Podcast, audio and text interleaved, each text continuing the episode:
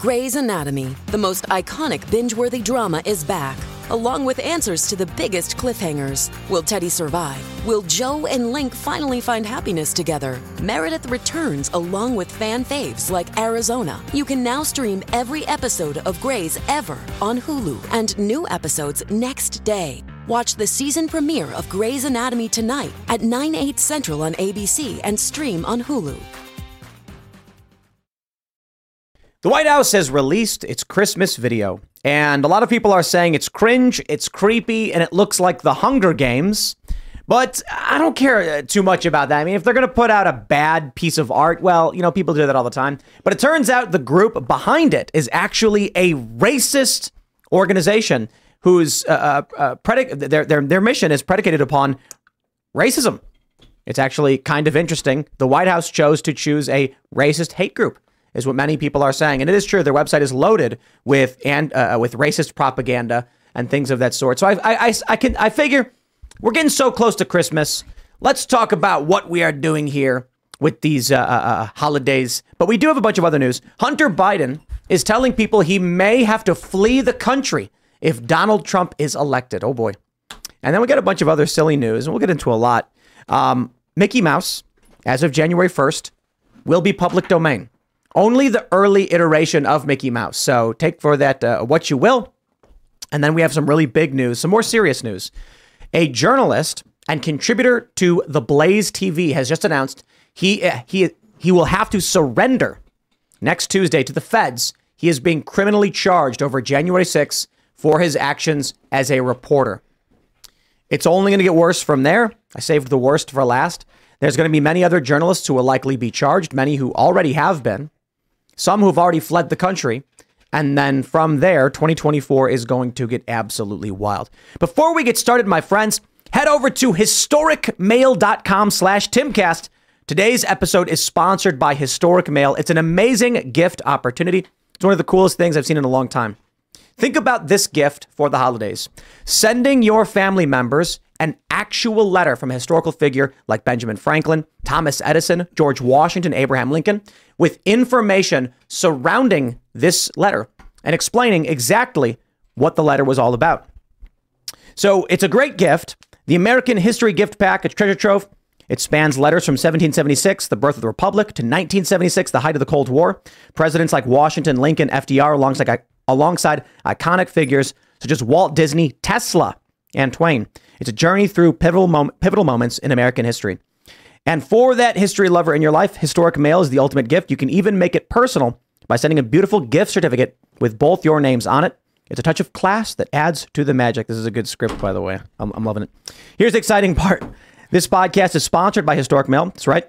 They've got a Christmas sale going on, and you can enjoy 10% off on all products. So this holiday season, surprise your loved ones with the gift of history.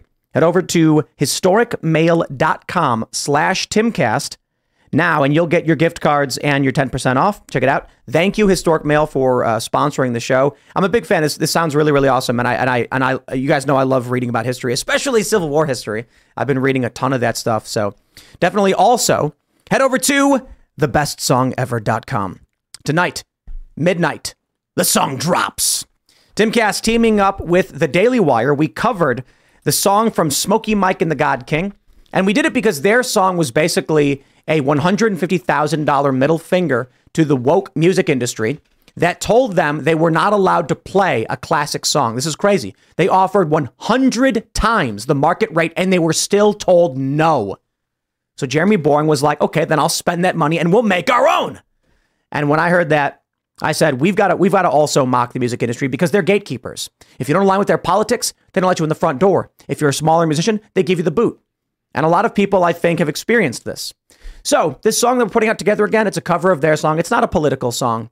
But the point is, we teamed up with them to put out a song, a modern version. Basically, the whole song is a mockery of the mainstream pop music apparatus.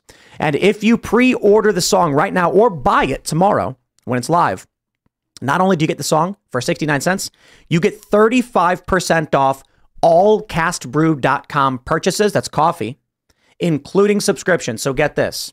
You want to subscribe to the coffee club? You want to subscribe to one bag per month? If you buy the song and get that code, you will keep that discount forever. Only if you subscribe in the next two weeks when the song comes up. So uh, definitely support our work with this music. It, the whole thing's basically meant to be silly and funny and very, very goofy. And it will be live uh, midnight tonight. Go to thebestsongever.com. Also, become a member at timcast.com by clicking join us. We're going to have a members only, uh, members only show coming up for you tonight at 10 p.m. You don't want to miss it. It'll be good fun. Smash the like button, subscribe to this channel, share the show with your friends. Joining us tonight to talk about this and everything else is Cara Castronuova. Hey, thank you for having me. Who are you? What do you do? I'm Cara Castronuova, and I'm a former champion boxer. I now am a contributor at Newsmax and at the Gateway Pundit. And, um, you know, I specialize for the most part in covering stuff pertaining to January 6th and everything that happened that day. And I really got my start when during the lockdowns, when I started being an activist against the lockdowns and against the forced mandates with the vaccines and it just took off from there for me and i've been you know doing news reporting and writing investigative pieces which i really like to do that's my favorite thing is investigating and writing stories that nobody else is writing Right on. Thanks for hanging out. Should be fun. we got you. Luke Rutkowski of We Are Change. Hey guys, my name's Luke Rutkowski of WeAreChange.org, and I'm running a, a holiday special for uh, seven thousand dollars. I'm selling on blank blank. 7,000 uh, a load. Uh, if you want to see what the blank means, you have to go to thebestpoliticalshirts.com. I wear this shirt all over Miami, and the mamacitas absolutely love it. Uh, you're a single dude, check out thebestpoliticalshirts.com. Everyone, hello. I'm Ian Crossland. Happy to be here. Uh, I, I don't have a lot to report except that I studied the invention of the radio last night after we got into it. AM radio is amplitude modulation, whereas FM is frequency modulation. Very cool stuff. And it was Marconi, the Italian guy, that gets the credit for building that thing. Tesla may have been involved. A lot of people were working on it, but it was really Hertz that uh, kind of discovered the electromagnetic waves. And so, you know, we, we named it after him. And But it- you can uh, you can use some of this technology to capture free energy. I think I, I think I watched Myth, MythBusters do this. They uh, uh, a radio receiver converts uh, EMF waves into current. Very very weak, but that's basically how a radio part of works. Tesla's uh, his uh, Wardenclyffe Tower was he was trying to c- send like global radio from this tower. He ran out of money partway through. I wonder if he was going to do a double whammy and, and produce electricity and radio. That would have been cool. He was working on some out of this world stuff. I did a secret society in depth kind of analysis on uh, Tesla. Uh, holy cow, there's a lot of things down the rabbit hole with this topic. and it was Trump's uncle who uh, was actually the one who found him after his, his he passed away. Was the first federal officer inside of his you know and apparently seized the remaining. technology that Tesla was working. I working just felt like we were in a simulation. There's, things are things are really synchronizing. Yeah, Marina Abramovich's brother is a part of a, a Tesla secret society in Serbia that I actually talked to. That's cool. Yes. Well, we'll save that for a culture war episode on aliens. And Love it. And we got Serge pressing the buttons. Uh, yeah, I'm here. I'm glad you're uh, looking up on radios. Good stuff. Serge.com, everybody. Whenever you're ready, Tim. Here we go. We got this story from the New York Post. Jill Biden's bizarre Hunger Games aesthetic. White House Christmas video roasted by critics. Uh, you know, the first thing I said earlier today was like, you know, I don't care if they want to do some cringe tap dancing thing. But apparently, a lot of people are like, yo, this is one of the worst things we've ever seen. And for that, you will all now have to watch it along with us. No, it's really bad. It's really Do I have to? Un- I have to unmute it. It is really, really bad. and this is physically in the white house in the white house Yeah, I believe it is. Yeah. It looks like The Shining. Like you expect the, the kids from The Shining to pop up out of here. Candy cane walls are a little much. Hey, very diverse. Okay. Say that again. Yeah, look at that. Look how she stares. Oh yeah. It's like they're ah. doing stage acting, but they're doing it on camera. That's why it looks so weird. This is what all the all the victims of MK Ultra see before they're hijacked and taken over and brought to the CIA secret black sites in order to commit their assassinations on political leaders. Now, I'll this say- is the brainwashing campaign. Talented dancers. But this is like what you look at from 100 or 30, 300 feet away. So that's why their their faces are so. I, I'm sorry. I, I got to be honest. I, I hate tap dancing. Yeah. I absolutely despise tap dancing. It's- Why, it- though? it just it's like nails on a chalkboard. Right. That, that that's it. Like Have- have you nails done on a chalkboard. That's what that sounds like to me. I tap danced when I was younger, so Oh, I hate it. like it, but I didn't like that. Definitely, I think just the only thing missing was like Dylan Mulvaney. Like he should have been in there. but She I mean, have been in like, there. yo, I'm not gonna rag on people for wanting to do a tap dancing Christmas. That doesn't matter to me. But then I saw this. This is from the Daily Mail. Jill Biden's White House Christmas dance troupe are radical BLM loving activists who have demanded prison abolition and defunding the police. But it's not just that. People are calling it a racist hate group. A large portion of their background is ragging on people based on race. And so the White House decided to bring in a group to dance around smiling when they're like explicitly saying on their website they hate you based on your race. I'm like that that was kind of wild to me. And that I think is worthy of more criticism. Now you add these two things together and you get a trashy performance I don't care for, but you're allowed to like it. I don't, you know, if people on the left want to like it, it's fine, Right. whatever. But they're just a bunch of racists. I don't like racists. Hunter Biden liked it after uh, smoking some uh, rock-like substances, but that guy likes a lot of different weird stuff. So uh, definitely a, a lot of things reminiscing of, of Hunger Games here that a lot of people are, are making a lot of comparisons to. Absolutely, but the organization does a lot of weird stuff. They they they I, I think they're more of an activist organization than a dance organization. They're kind of a collective organization of radical feminists of color.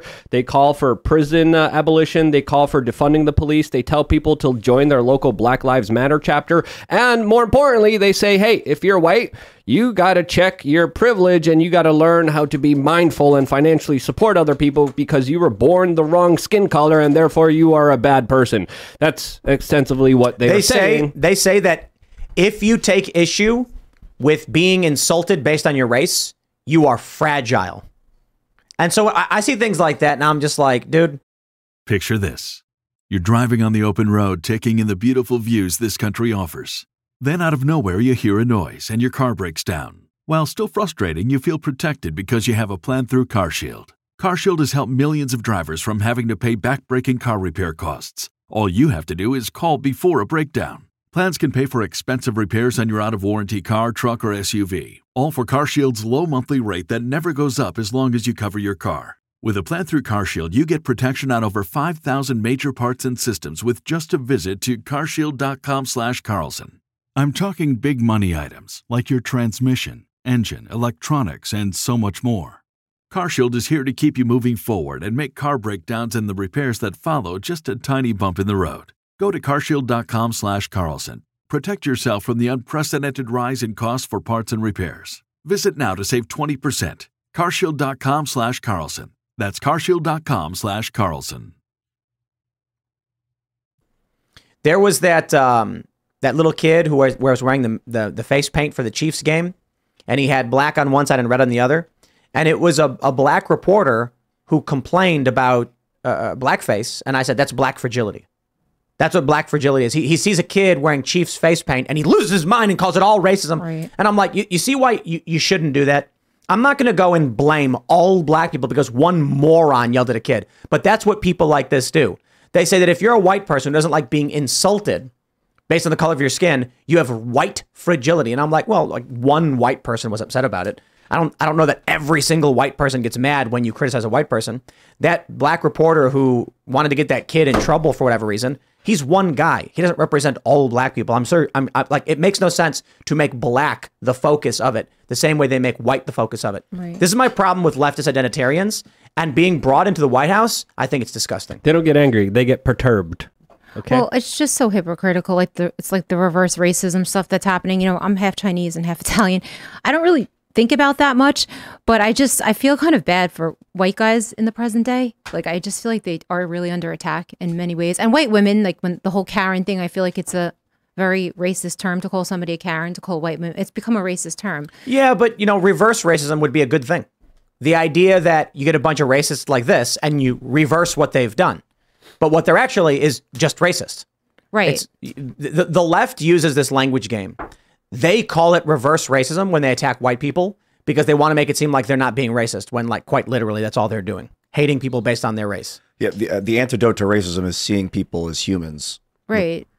You know, it's you gotten worse. by It's just gotten worse, and I think progressively, like I think there's more racism now than there was 20 years ago, like the early 2000s. I, Yeah, the I way I, remember it, I don't remember even ever thinking about race, and now all of a sudden, it's the only thing that we're fixated on. What's your race? What's your sexual identity? Like these things weren't things I spoke about when I was in my late teens and early 20s. A lot of people blame Obama. I, I liked him in the early days. I was like, he's a cool guy. And I, I didn't really care what he looked like. I was just Right. listening to him and looking into his eyes. And like, but then he, I guess, like he would say things about race and like, and bring it up and, and kind of create a polarization. Let's watch this one. Here you go.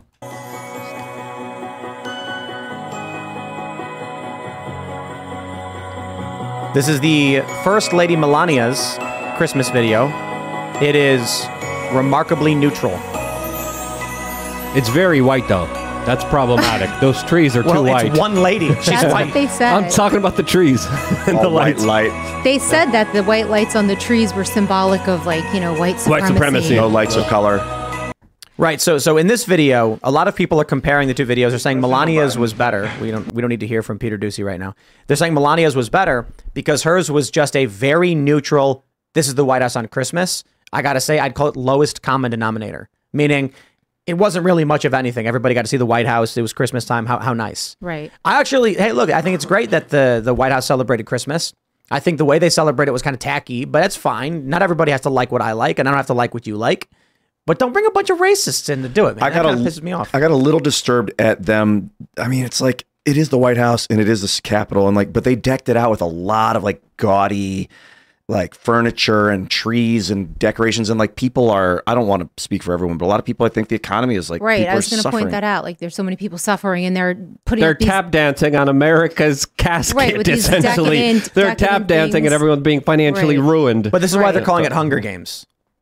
Yeah, no, That was a little a- a- disturbing. absolutely. And the old- Sorry, Cara, I cut you off. No, it was okay. I was just going to say that you know it just it is a smack in the face. I think to a lot of people in America, who, especially in the lower classes, who really are suffering from the economy. And I didn't like I don't consider myself lower income. I'm right in the middle. So I think the people in the lower income communities feel it the most because I go out and talk to people all the time for my job, reporting for Newsmax and Gateway Pundit, and you know it's it's a real thing. Like people literally are living paycheck to paycheck. Like they spend their last ten dollars on that day's lunch. So I think to put a video like that up and like use people of color as always as tokens um, is is offensive to people that are literally starving and don't have money for food, and then they're putting up these like tap dancers tap dancing around the White House with like candy canes and these crazy glitzy t- gaudy decorations. Especially humility. especially with all the resources now going to illegal immigration and helping them out as there are a lot of mainline stories of a lot of communities uh, specifically poor communities being denied resources that they had before that are now being diverted to of course the new democratic voting base that is literally being shipped into this country Right, but they're they're they're really out of touch. I think that that's a pandering move. What they did there, it's like they're pandering to for like the diversity and inclusion stuff. I don't even think people like minorities are really into that. Like they just want to be able to pay their bills and the economy to approve. They're not impressed with that, especially people that I talk to. you But it's not. But but here's the thing: it's not for them. right. Jill Biden didn't produce this video for poor people. She produced it for her peers. You know, when I worked at Vice, we were uh, uh, constantly talking about content to make and what the strategy was, and I was always just wondering why it was that the higher ups of the company were so focused on cable television. I was like, who cares? And I understand it's guaranteed contract money. It's like you sign a 10 year deal for a terrestrial cable and you get guaranteed revenue coming in through the cable subscriptions and all that stuff. That I understood. But I was like, that's not going to build your brand up. And then I realized it r- rather quickly. Shane Smith and the other people who were higher ups were in their mid 40s, mid to late 40s. Their whole world was being on TV. They did not grow up with the internet the way we did. And so, as the younger guys in our 20s were looking at how to get online and maximize viewership, he was chasing the caboose of the train that had already left the That is station. exactly what I thought. Out of touch. That was the exact Right. words that went through my mind when when I saw this first. I was like, Jill and Joe are so out of touch with what's going on. They exactly. Jill Biden is not thinking about poor people in this country. She's going, I wonder what people would like. What does people mean? People means the 1%. It means the people who make 600 plus thousand a year. And she's like, ooh, they'll really like this. You know there's some kind of sociopathic PR guy at the White House who's like, "We're losing the black vote. We're losing the election. They are, We're not though. doing that well." I got an idea. Let's get black people smiling and dancing. Like in tap That's gonna show I don't know, everyone that they're know. really happy, right, guys? And like, yeah, yeah, sure, Bob, yeah, sure. And then they do this, and then about and then it's like, what, the, what the crap? What the freaking hell is this Right. bull crap? It almost what is that that old stuff that they used to do and they would have like people in black lace tap dancing. It was that old school form of entertainment. It kind of remo- reminds me of that. Yeah, they could have toned it down for camera at least. Like the whole like Right. like that stuff. Keep that for the Gaudy. stage. Yeah, Yeah. yeah. It's a little. You're gaudy. I, li- I, I like that. That's the way you described it. I think so. Yeah, those but but again, canes. you know, I want to stress this. I think a lot of people are ragging on the performance, and I'm just like, ah, that comes off as so partisan. Like, oh, I just don't like the way they're dressed and they're tap dancing, and I'm like, well, I mean, I don't like it either, but I don't care. I mean, but if we want to make an argument about what the White House should be and decorum and all that stuff, that I get. That I get. That's more what it's about because they were. I thought they were doing a great job dancing. just hands down. I didn't want to just insult it for the sake of insulting it. They're good Right. dancers, and it the, was the actually mouth movements. Really, what the hell are you doing? it's But that's that's that's what I it wanna- is. That's the traditional like style. Like like Ian was saying, it's like stage work, but they're doing it on camera, so it's weird. Oh, someone I'm pointed out then. minstrel shows was what you were talking about. right minstrel shows right when they're when they co- sort of like subjugate minorities and black people to dancing and tap dancing on stage that's what that reminded me of it, a minstrel show I don't know. It just, it just looks it just looks kind of weird. And then when if you look at art, architecture, movies, uh, models, and, and everything else in our society, if, if it's woke, it's it's kind of trash. And and I think that's that's not an accident. I think this is meant to beat down the human spirit. I think this is an attack on beauty because once you attack that, you attack the human spirit and the human will to kind of live and survive. You look around the democratic areas, there's not a lot of energy that is good there. There's not a lot of spirit. There's not a lot of growth. There's not a lot of potential. It's all regressive. It's all low vibrational. And I don't think that's an accident. I think this ugliness is being thrown on us deliberately in many different ways all around us culturally because what better way to subjugate and destroy a population than to make it ugly? I, I would have loved just a video of Jill and Joe sitting by a tree, lighting a candle, and then saying, or it saying, "We're all in this together." Even though there's crap going on in the world, just something simple and unifying would have been nice. Yeah. Well, let's let's keep the spirit of Christmas alive with this story from scnr.com. Christian former military officer beheads satanic shrine in Iowa state capitol. The world may tell Christians to submissively accept the legit- legitimization of Satan, but none of the founders would have considered government sanction of satanic altars inside Capitol buildings as protected by the First Amendment. Uh, I disagree. I, I actually I half agree. I do think that there were there were obscenity laws and there were moral standards. And as much as the founding fathers did believe in free speech, I still think they would have been morally outraged at the idea of a sata- sa- satanic altar. And at that point, I think Constitution wouldn't even have mattered back then. Today, it's a different story. But here's the story Michael Cassidy, a Christian and former military officer, tore down and beheaded the Satan altar in the Iowa Capitol on Thursday. We're now learning that Turning Point USA is pledging $10,000 to the legal fund of Michael Cassidy, Christian veteran who beheaded Saint- satanic idol in Iowa state capitol. Well, I'm going to ask Luke what he thinks first because he's the he's the anarchist over here. Yeah, it was the same thing. Is it confirmed this- satanic? th- th- listen, there's a lot of demon worshippers inside of the government. That's a fact. Now, do you have freedom of, of religion? Do you have freedom of, of speech and expression? I think so as well. And I think we, we have to understand that there's a delicate kind of uh, line that we have to go down here, as of course we still got to respect people's individuals' liberty. Uh, but let's call out the Satanist as well. Um, you don't have to resort to, to BLM tactics in order to kind of Yeah. uh, express your opinion. Was it I- actually satanic? Or was Yes. Yeah, It's- yeah, it, yeah, It, it- it has uh, Baphomet and the, the, Oh the tenets of Satanism and all that stuff. And, uh, you know, I, I am not a fan of Satanism. I am not ignorant to Satanism. I've read their tenets. I understand what they're saying. I am not a fan of it. I also think, Luke, get the nail on the head with the hammer. You shouldn't resort to BLM tactics. Don't Right. legitimize the thing the left, the things that left do, do when they don't want to go through the proper procedure and policy. I think the challenge here would be to counter it through the system because we want to maintain stability and order. And in fact, I'd argue this is the exact response the left was hoping for. Yeah, I mean, I'm a free. I mean, I'm a, a constitutional absolutist. I do believe every religion should. Like, if we can't accept satanic, even though I don't accept satanic people, I don't think there's anything valid in what they believe. But I have to respect the fact that this is their religion.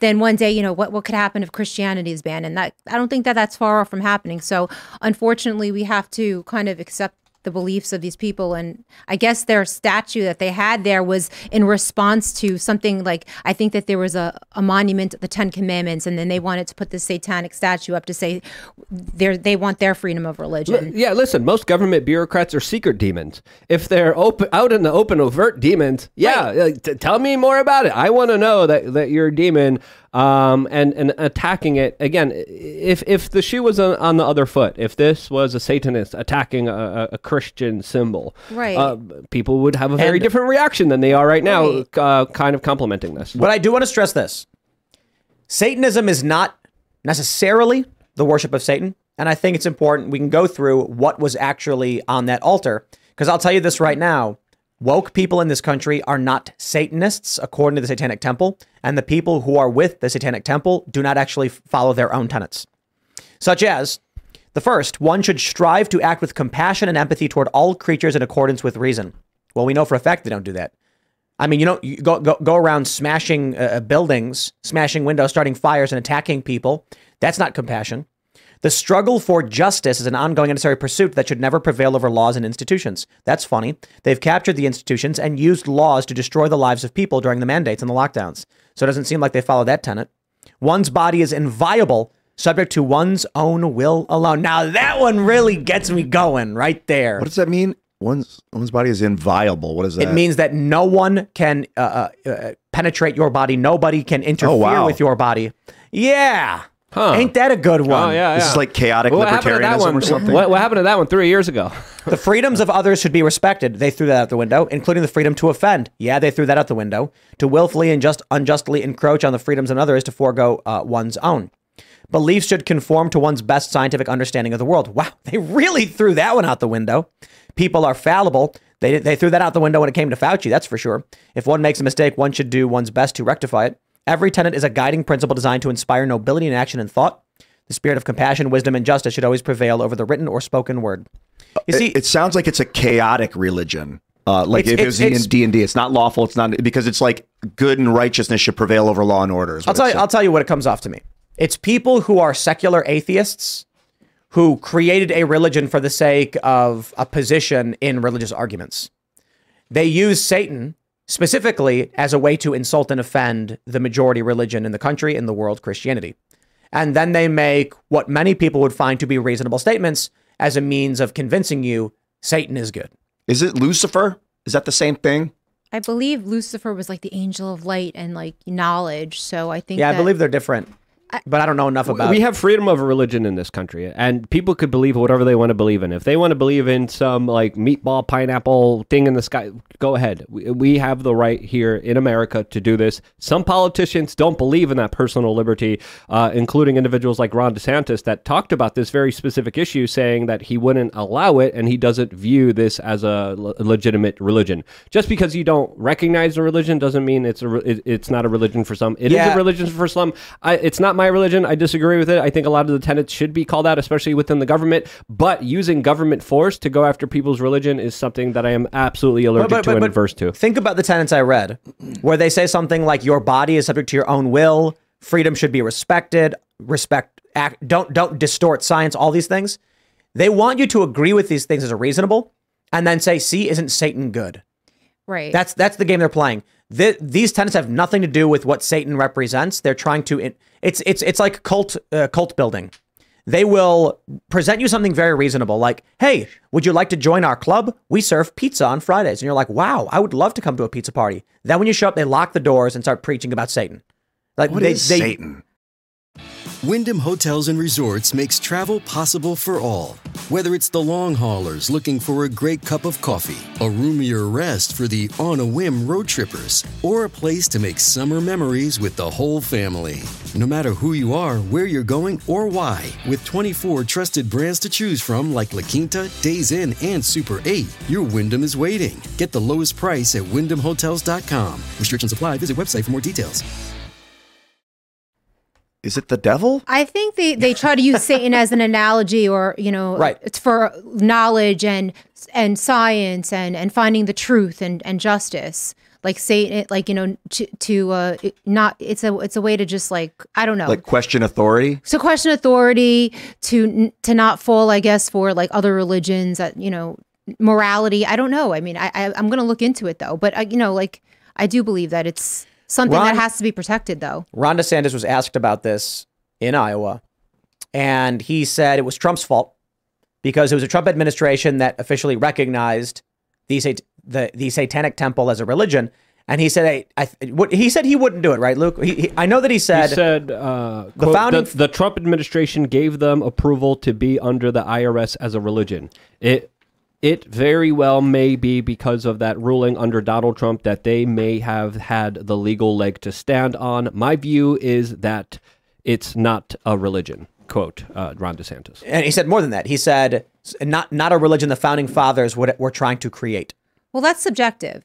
And I well, think well, it's the founding fathers weren't trying to create religion. Right. And I think it's dangerous. I mean, I Ron DeSantis is my second choice, but after Trump, but I think a lot of the things he says are dangerous when it comes to speech and when it comes to religion, like these type of things. I don't think it's fair to define someone's religion, really. I don't. As much as as abhorrent it is, just the same way with speech. Like, you know, people used to say I'll defend your right to say whatever you want even though though I think it's disgusting. And nowadays that's completely not the way it is anymore. So, I do feel like we have to defend religions that are horrible, like Satanism, I'm assuming, and terrible speech. You know, people the ACLU used to protect the KKK, the Ku Klux This, Klan. th- th- this, this is multiculturalism.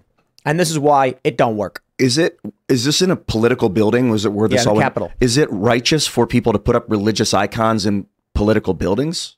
No, and they shouldn't have done it. So the the, the Ten Commandments is the mistake here. Is the I one who think went that and the did that Ten first? Commandments going up was like the thing that set this off. They wanted to sort of Counter to ten- counter the the Ten Ten Commandments. There, thing. there is no reality in which a righteous Christian person will tolerate satanic imagery being put in their buildings. And at the same time, secular atheists and woke cultists will not tolerate Christian Right. uh, uh, Christian governance. Yes. So multiculturalism, it, it, it won't work. He said, quote, I saw this blasphemous statue and was outraged. My conscience is held captive to the word of God, not to bureaucratic decree, and so I acted. I mean, I could see myself luck. doing that. I, I- I know that sounds terrible. Like people have bad tempers, but like if I saw a satanic statue, I mean, I would have to pay pay the price. If you know, get arrested, probably pay a fine, and maybe even go to jail. But like you know, people become infuriated when they see that type of thing. If That's- I saw a satanic statue in a government building, I might chop its head off. That's but, the attitude of BLM. right, and I, I'm so it's an emotional Yep. attitude. And but I'm not saying that I wouldn't be subject to the law then. That then I wouldn't be arrested or or have to pay a fine and you know face the public. There's value to being calm in the face of being taunted Right. because this was obviously someone who was trying to taunt somebody with this, and uh, it worked. Yeah, It James Lindsay had retweeted something earlier about this. Uh, someone made a meme video. The left uses this tactic of mid-level violence. We've talked about it a bit. It's the "I'm not touching you" tactic. They they showed a video where a woman was sprinkling glitter on conservatives' heads, and the cop came up to her and said, "You've just committed assault. If you do it again, you'll be removed." And he goes, "I didn't touch them." Right. Well, you don't need to touch someone to commit assault, uh, depending on the jurisdiction. But this is the game they play, attempting to provoke a reaction from you so that you look like the aggressor and look unreasonable well, it's a very my, real my thing. response with that to that was very simple. I'm like, if someone sprinkles something over you, just start gagging and fall down and then throw up and say that they they maced you or something. That's like the soccer if- tactic. If exactly play play the soccer game. If they're gonna sprinkle something on you, then you need to overreact. Like they're trying to do something so minimal to you that when you react, you give the escalation, and your escalation creates the appearance. Sprinkling glitter on most people goes unnoticed. You swatting their hand away now looks like you struck them for no If reason you're like ah, like and really- you fall down, and then your friend goes, "He's allergic, man. He's allergic to al- al- aluminum dioxide. What are you? What are you doing, man?" And then call the police. Like they poisoned him. They poisoned him. All of a sudden, now everyone's like, "Whoa, what happened?" Like that lady was spraying with something. You got to play soccer with these people because they're p- trying to play soccer with you. So when they put the satanic imagery in the Capitol, smacking it is exactly what they wanted. Right. Now they're going to come out and they're going to make a bunch of propaganda based off of it. They're going to say that the right is intolerant, doesn't respect free speech. They're going to say the right doesn't respect the First Amendment. They're going to say things like they never believed in free speech in the first place, et cetera, et cetera. This sounds like half a story. What happened to the Ten Commandments thing that started it all off? well, that's not a part of this story, so I don't know. I wonder if they tore that down, and or maybe it's a different area. Hmm, tough to say. Well, what you said about you know the left doing this stuff, like for, for example, in when I'm sometimes reporting in New York, they do this thing where they put their umbrella in front of your camera, and the police can't do anything about it. The police will be like, they're not touching you, or they'll just put they'll take umbrellas and put it in front of your face so you can't see, and then if you push it away, you could get in trouble. And it's like this. You gotta play soccer. It's infuriating. It is. You have to really sit there and just like calm your temper down because you just want to take the umbrella and break it, but then you're breaking someone's property, even though they're marring you. That's what from they're walking trying to get you to do. Non-physical But if- interference is, if, is interesting. If someone held up an umbrella, it's it, you know what I use the Frasier example. It's an old classic episode of Frasier. So uh, Frasier Crane is enjoying a nice uh, uh, cup of coffee in his favorite seat at his local cafe. He's in a rather bad mood, and he gets up to go get stirrers or something. And when he comes back, there's a man sitting in his chair. He's fed up. He had a bad day. He says, "Sir, you're sitting in my seat." The guy tells him to screw off. Frasier gets mad, picks the guy up, and throws him out. That guy files charges and sues Frasier for assault and battery. And now Frasier's in trouble. It's going to cost him a ton of money. What do I do? At the end of the episode, he confronts the guy, and Niles, Frasier's brother, walks up and says, You listen here. You're suing my brother and you're in the wrong. The guy filing the lawsuit then says, No, you listen to me, and pokes his chest. And then Niles goes, whoa, and falls over and smashes into a, a- a table. And he goes, countersuit, countersuit, thus ending the whole thing. And the guy's like, I didn't, I didn't, I didn't do anything to him. They're like, we saw you. You hit him. You hit him and he fell down. That's the game they're trying to play with you. The problem is people on the right are so noble and honorable. They're like, I, I, I won't do that. The left knows that the right is trying to play fair, and so they know they can play dirty. Better example Jack Posobiec gets punched in public on camera. The police witness it happen and pull up. Antifa says, No, it didn't. It didn't happen. I didn't see anything happen. What are you talking about? Lying. Fortunately, the police watched it happen and arrested the guy. But that's the game they're playing with you. So I don't think God. what it is. I don't think it- that God cares about iconography. Like if you're in a room surrounded by evil-looking satanic imagery and you stay calm, God will be pleased. That is what you're supposed to do. You're not supposed to freak out in the eyes of like being taunted. perhaps, but uh, thou shalt not have false false idols is, uh, I believe, that's one of the commandments. Which one is that? the It's one- second one. Yeah, I thought that was number It is two. the right? second commandment. But then false idols could be anything. It could be a lot of people say the Catholic saints are false idols. I mean, I'm Catholic, but I'm just saying that's what people say. Like saints are false I, idols. I think if you worship a human, that that is a false idol. Personally, like we're not supposed to worship people. That makes no sense. That's that's why I get edgy about Jesus. Like the people worship Jesus. I think it's a false idol. No, but you can revere people for their good deeds. I agree, but worship God, but but acknowledge that humans. I mean, to say that Jesus is God, it's well, like the- I- I- that that He is is. a Christian belief that Jesus is God. Trinity, that's yeah. what I believe. and, Jesus is and, you God. know, and I am named for uh, Saint Timothy. And do you know what he is the saint of? oh yeah, good digestion. Yes, That's right. Saint Saint Timothy is the patron saint of gastrointestinal distress. I love the Saints. I I'm not they're, kidding. they're super Really? legit. Yes. Like I You- would think, when when you when you're having gut problems, you pray to Saint. Okay. I would think Jesus is a saint. Like I would consider him Saint Jesus instead of worrying Well, about in, just in the Christian God. religion, he's the son of God who died on the cross to, you know, make man live forever.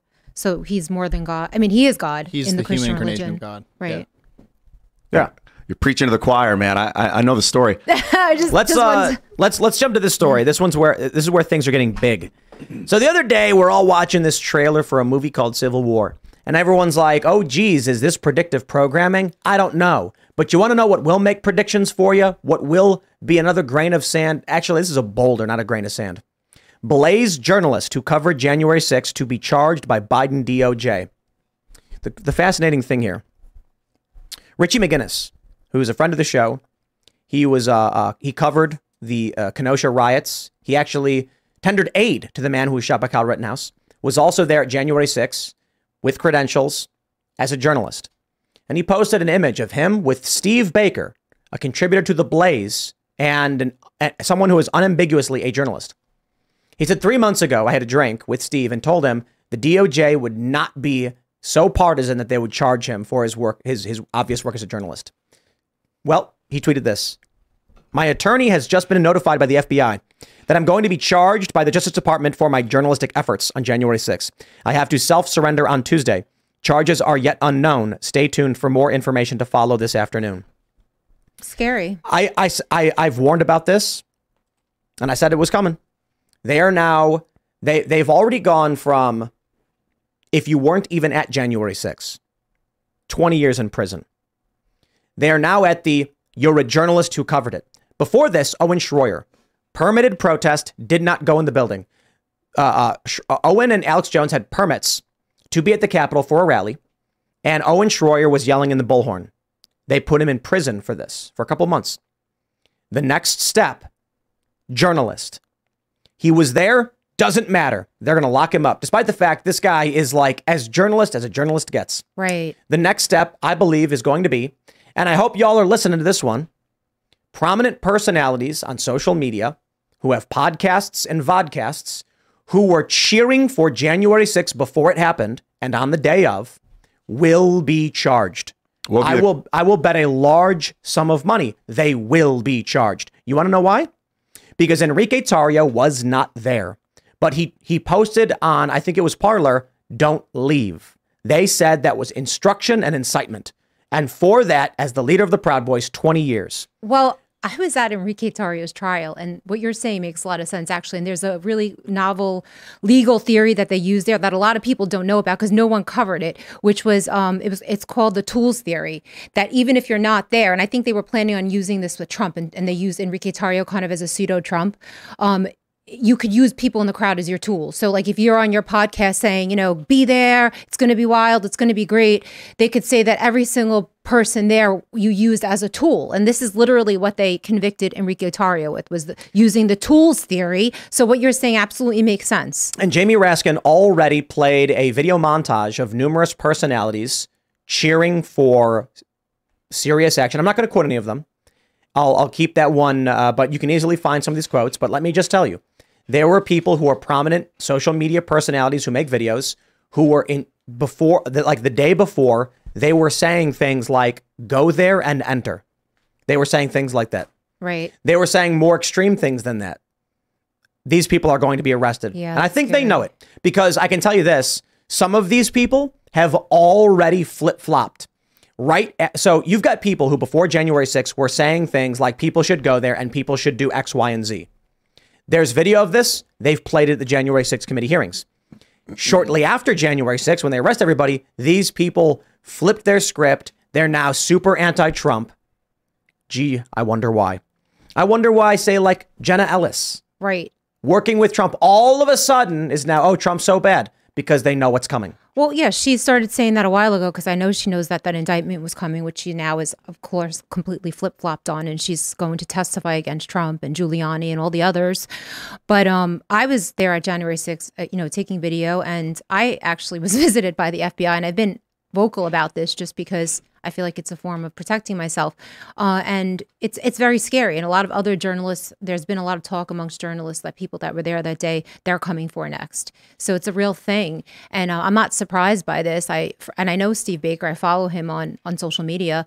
And he's a good journalist. It's very scary what, what's going on right now in America. And uh, you would think that reporters from CNN or you know liberal reporters would be saying this is wrong. You should not be. You know, sh- what if somebody uh, got arrested at a Black Lives Matter rally for covering it and there was violence there? I'm sure that they would be speaking out against that. And they don't realize that this could flip flop. Like that, you know, five years from now, the political pendulum could swing I think the other way, I, I and they could be arrested. the Owen Shroyer precedent. He did not go in the building. Right. I believe that there is a strong possibility after they start going. So look, they went after Owen Shroyer. Why? He was bullhorning. Now they're going after a journalist. Why? Narrative control. I, I don't see any logical reason why they would ignore these social media personalities who weren't even there, but were making videos cheering it on. There were some personalities that, as it was happening, were posting saying things like, Why is anyone mad about this, y'all? And they're like, Yo, it was crazy. People who were there tweeting stuff that I get, but there were people who were posting videos to tens of thousands of people, to hundreds of thousands of people saying it was a good thing. Well, Those people are likely going to get arrested. I would say that would be for protected free No, speech and a question sure. for the Supreme Court. And so is so is what Owen Shroyer did, but Of they still use it in the sentencing guidelines. And what they're going to argue is these people facilitated and incited, and that is not protected speech. Right, they've They're going to already- say instruction to commit a crime is not protected speech. They've already gotten people for that, believe it or not. They're not big podcasters, but there was a guy that I know that was there that day, and he was putting stuff out on uh, on social media, and he had like ten followers, and and he was in the gulag in D.C. for a couple. But he was in. He was there in January. No, he wasn't. He was not there on January 6th. He uh, he was in D.C., but he never went anywhere near the Capitol. And uh, they said that because it was because of his um, actual tweets and his actual stuff on social media, and it had that it had something to do with interstate, like uh, something. Have, I don't even know what they charged him with, but it was this really weird thing, like crossing state communications, crossing state lines. Uh-huh. Yep, because and, he was uh, tweeting on social media. So another, I I think this is less likely, but also possible. I think the indictment, charging, arrest, or the coercion of social media personalities with podcasts and vodcasts, I think that's 100%. Meaning, you guys listening, I'm not going to say anybody's names or quotes because I'm going to leave that to them. But you you can probably think off the top of your head a handful of people who have shows who advocated for what was going on before and the day of. But the next thing I think is possible is people who didn't even go to the Capitol but were near the Capitol will likely be charged as well. Oh yeah, that's what everyone's been waiting for. People text me all the time because they know I report on this stuff. People that were there in DC, like grandmas, aunts, uncles, and stuff. Oh my God, Cara, I'm so afraid. I'm so afraid. Do you think that I'm going to get arrested? I was there that day. I was just watching Trump's speech. Are they going to come to my house and arrest me? So this sets such just a terrible precedent because in 2024, who on God's planet is going to show up for a political protest, especially when it involves Trump? And they know this. They're If- just completely shock and awe with everybody. If you were in DC on January 6th, but nowhere near the Capitol, as you've already mentioned, but were tweeting things, they'll come after you. As you already mentioned, they did for for for this one guy. So there are people who probably saw Trump speak, never went to the Capitol, just left, but were tweeting things, and they will say, We have evidence that you were there in DC encouraging and inciting the people around you to go and do this, and they did. Therefore, you're going to get incitement charge. I will also add, and I think everybody listening to this can name some people off the top of their head. How many people have fled the country already? Several. I haven't been keeping tabs. Is it who- who, or is it worth talking about? I about? am not going to name people who have already fled the country, but uh, I think people who are listening already know there are several people who were there or who are in DC and they've fled the United States. Yeah, and the feds are probably going to say that they were accessories to the crime. Um, and this is this is political prosecution. This is my tax dollars being sent to intimidate and stop journalists, journalism, and from people actually doing legitimate work on the ground. This guy, Steve Baker, just tweeted, "Yes, I entered the Capitol like about sixty other journalists. Quote, did no damage or parading or violence. Why are we spending resources from the Federal Bureau of Investigations that is supposed to be going after traffickers, individuals who hurt children? Why are we diverting those issues and that specific important cause? Why is that cause being ignored? To go after someone who walked Well- in a federal building, it's political prosecution. Well, no, I mean I'll tell you. Uh, you know, let's let's let's say you uh, fry up some bacon and burgers and other really great food, and you're, you're having a you're having dinner with your friends, and and then once you finish, you don't you don't rinse your dish right away. You just eat and hang out. But after you're done, you're like, ah, I got all this gunk stuck to the pan. What do you do? Soak it. for Soak it overnight. Hours, yeah. Why? Because then scrubbing it becomes easier. Now let's talk about what they're doing. Why go after journalists and, you know, bumbling dotards? Because then the purge in 2024 or 5 will be easier. This is the soak. This is where they are putting journalists in jail. They're trying to put the president in jail, the former president. They're going after uh, uh, not just this one journalist, other personalities, and they're going after, more importantly, I think the scarier thing is people who showed up an hour or two after the events of January 6th, when the doors are open, there's no gates anywhere, and the police are letting people in, and they're calling, they're charging them the same as the rioters. This is soaking the pan. Because if they went and tried to round up Trump supporters in 24, 25 for no reason, just instantly, you you you it'd be chaos. But they got to soften it up a little bit. More grains of sand in the heap. Now people are like, "Oh, it's political persecution, but it's being normalized." Right. That so you do it one at a time. If if the feds went after Alex Jones instantly, you'd get a you get riots. I think they're going to go after Alex Jones. I believe that Alex Jones will likely be charged over January. I think that you know what protected him was him on his megaphone telling everybody to go home, go home, go home. I guess that you, like you said, this maybe stuff. I don't know. I'm not aware of what he said prior to January 6th, or what people on his show said. I know he had Oath Keepers on his show and, and Proud Boys on his show that were. I don't. I don't think that matters.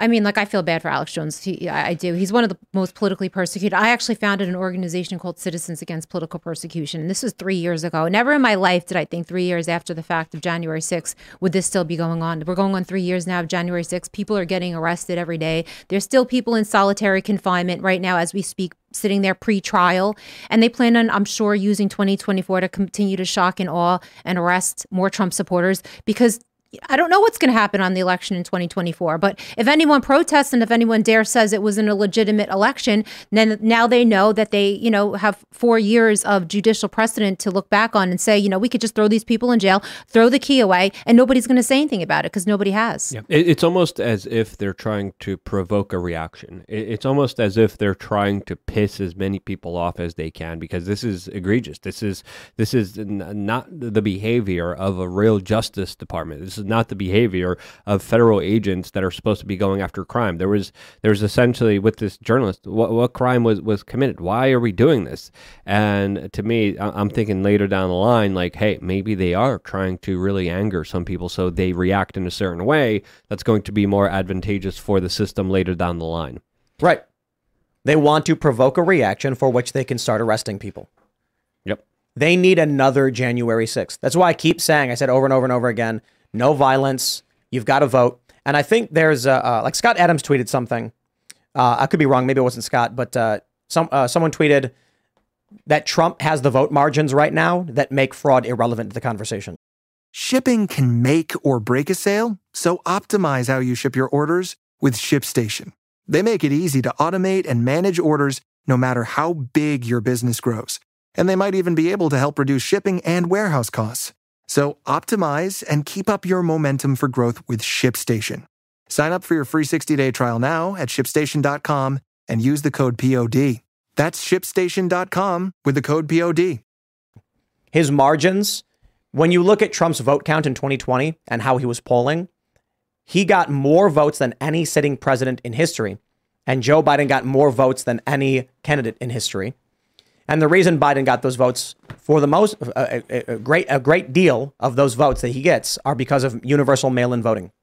Now, by all means, go ahead and believe that, uh, you know, like Sunny Hostin and others were filling out ballots for other people. That's not my point. My point is the first stage in all of this is universal mail in voting to create the possibility of those votes existing.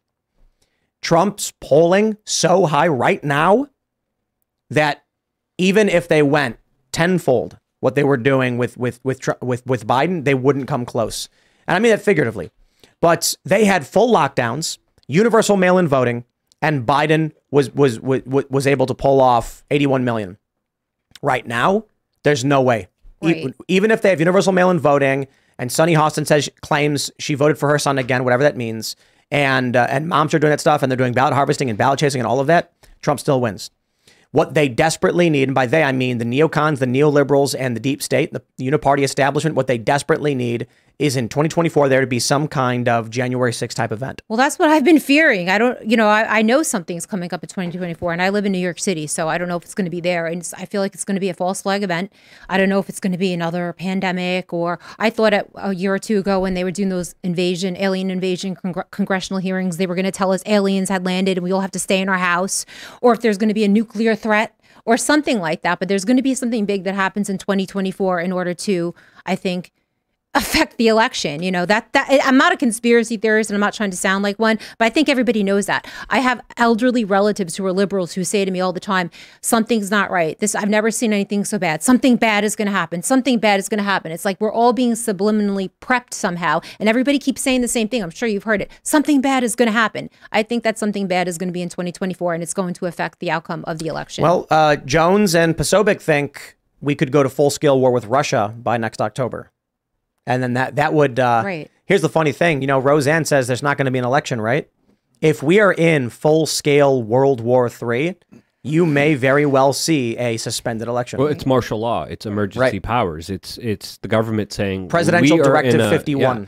There's there's uh, the Poseidon tsunami weapons that have been utilized by the Russians against the east coast of the United States. We need to mobilize all they have resources. been, they have not been used. No, no, no. I'm, I'm saying hypothetically. I'm, I'm going over a hypothetical Right, right, right. situation that could potentially unfold, saying th- we are in a life or death situation. Your rights, your civil liberties are gone. They don't matter anymore. We need to make sure we survive as a nation, fighting off the Ruskies, the Chinese, the Iranians, the, the Hezbollahs, whoever uh, they have as the the next boogeyman lined up for everyone. And uh, that's the trajectory that, that we are on because power is is is not easily let go of. Throughout human history, the people who have accumulated vast amounts of power hold on to it. They're not going to relinquish it. They're not going to have look how look what they're doing already. Look, the, the, the Donald Trump's facing 750 years in jail. They're not going to give up that amount of power because they know if they do, they're the ones who are going to be going to jail when Well, Trump becomes president. So let me pull up this story from uh, Yahoo Entertainment. Hunter Biden claims he might flee the country if Donald Trump is elected president. So pick your poison, ladies and gentlemen. Look, I'm going to say it. Luke, I'm going to say it. Civil War. Drink. What about it? Take a shot. You've got right now journalists being arrested. The expectation and the evidence is clear that more journalists, more personalities, they're going to keep arresting people over January 6th. That is their move. In the inverse, Hunter Biden feels he has to flee the country if Trump is elected. Because if Trump is elected, the expectation is he is going to start arresting these criminally corrupt individuals. No matter which way you cut it, neither side can accept defeat in 2024, no matter what. I gonna mean, be wild. cohesion is a win. Well, you got to understand, uh, Ian, the Democrats embarked on a trajectory that there's no going back from with this legal lawfare that they have utilized against the Republicans. Uh, you, you look at everything that they have been doing, it has opened up a Pandora's box that we see in many developing nations. We see in banana republics the same kind of behavior going after politicians, going after lawyers, going after journalists because of their political ideas and expressions. That is a very dangerous move that there's no going back from. Now, if there is a transition of power, and I and I say that very carefully, if there is a transition of power, why wouldn't the next president of the United States, who is a Republican, use the same kind of legal lawfare that the Democrats Well- used? And they would be at a disadvantage now if they didn't, because they would show weakness and they would allow them to get away with uh, uh, essentially this larger pendulum swing escalation that sadly uh, there's no going back from. I feel like they have everything to lose. Obviously, Joe Biden has everything to lose, which is why he's probably still running to protect himself because they've committed so many crimes with the political persecution, of course. And you know, the January 6th first select unselect committee uh, was so lawless, and all of the stuff that will be uncovered. Obviously, if Trump gets back in, and hopefully he would actually persecute these people because they have committed real crimes. Unlike you know Donald Trump, I don't think he's committed real crimes, and I'm not being uh, biased towards Trump, but he hasn't. So I think that the Democrats have everything to lose, and they're going to pull out all the stops to win next next year, whatever that means. They're going to pull out all the stops. I had this. Uh, Well, pr- I, I think a lot of presidents uh, violate uh, the laws and do something illegal, but uh, they're never held accountable for it. I, I would kind of disagree with- with you on that point. But the fact that they are prosecuting it for the first time um, shows the clear escalation. Because there's previous presidents that murdered and assassinated American teenage citizens uh, with their own signatures, with their yeah, own right. with the per, with them personally signing off on it. So uh, all presidents, uh, essentially, in my book, are criminals, Right. And they have committed criminal Well, violations minus- against human beings, against innocent life, minus all war crimes. I mean, I guess how could you say that minus war crimes? Because war crimes are terrible. I guess like in the eyes of any other nation, American presidents commit genocide, commit many war crimes, but I don't think anyone's really been as bad as Joe Biden when it comes to the political persecution that's going on in America right now and the attack of a political opponent and his supporters and his attorneys and anybody that voted for Trump is automatically an enemy of the state. Absolutely. No, of course. You're, you're absolutely right about that. And, and that's the point that we're making here. Ian, you were going to say something. Well, I was going to say a couple of things. One is I think if another president comes in and they're like, the pendulum swinging, like, slow it down. We can do this together. Because if we fall into disarray, the whole world's going to create World War III on our soil. It's going to be, the roads will get, like, it would be like infection, starvation, and dehydration are the three main enemies, not weapons and bombs. If, if that happens, we cannot let that happen. We got to stay together. But I had this vision like three or four days ago where I was like, saw the government actually like really going and rounding people up kind of like arresting sort of like i mean you could kind of consider what this this this journalist and everything and that people cheering it on like that's like like how they create like a like a um a scapegoat a group of scapegoats and then the rest of the people are like yeah and then i started thinking of the nazis and how they did that to the jews and i'm like "It- just wake up wake up people wake up It's so scary. And like, I always feel like whenever I see a, a group being um, demonized, I'm always very suspicious. Like, for example, with January 6th, how the white male that that's like the kind of like the midwestern really white guy became a terrorist a domestic terrorist. There's a reason. It's like the same thing that happened after i think the iraq war how muslim people were really demonized and that's what ushered in the patriot act. January 6th, uh, 6th and demonizing white men ushered in this really tyrannical stuff and this judicial precedent that nobody has any idea what the long-term ramifications will be. So i'm always suspicious when a group is demonized by the media and by the deep state. Let's go back to this story because I, I, you know, if this story is true, if the sources are true here, Hunter's not wrong. like, if Donald Trump becomes president of the United States, if you're looking to to save your own kind of uh, self, your own skin, get the hell out Right. of Dodge. And 'Cause- what if and what if uh, Trump loses? And what if it's Newsom, Newsom Harris, or Newsom Whitmer?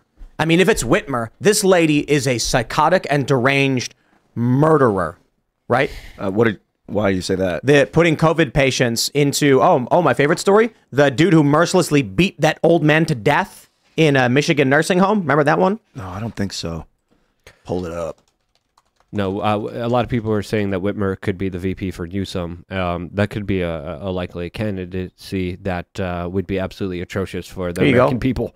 20 year old beating suspect was moved to nursing home because he has COVID 19, says father. Detroit.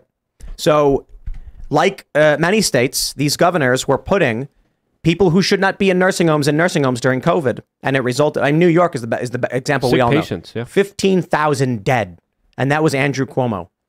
So this is why hmm. people are like, "You think Chris Cuomo would come on the show?" No, he would never come on the show because I gotta say, I'm sorry.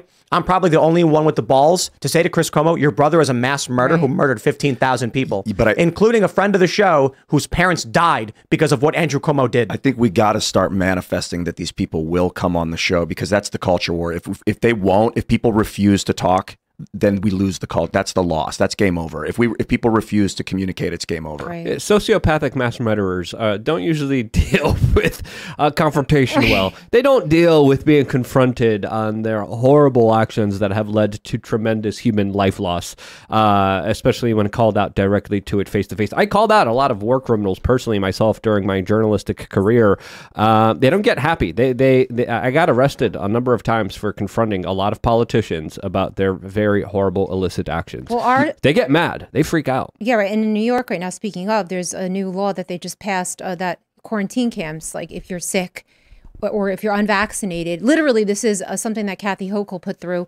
You could be put in a quarantine camp against your uh, against your will. So they could come to your home, knock on the door, pull you out, and throw you in a quarantine camp. So we, we, we, we, we talk about Hunter Biden, you know, wanting to get out of get out of Dodge, but then what's the uh, what if what if Trump loses? Now here's what I think. Do we I- get out of Dodge? Well, I don't think uh, I don't think Trump wins or loses. I don't think Biden, Newsom, whoever it's going to be, wins or loses. I don't think I, I I I cannot see a reasonable conclusion to the election. I can't. In 2020, we had a lawsuit, Texas v. Pennsylvania, with I believe 48 states that were involved in the suit, either joining in or fi- filing uh, uh, uh, amicus briefs or what's what's the proper plural? Amici or whatever? I don't know. The point is they're all basically saying we we det- we we are we are pushing back. The only reason it stopped there was because the supreme court refused to take the case and the case fizzled which was the supreme court taking sides taking sides with pennsylvania. Right. this left a very sour taste in the mouths of states like texas. And Texas, the, Ken Paxton goes hard, and you've you've got you got Missouri as well going after these fraudsters. What's going to happen at the end of 2024? Before we even get to election day, there's going to be legal challenges to early voting.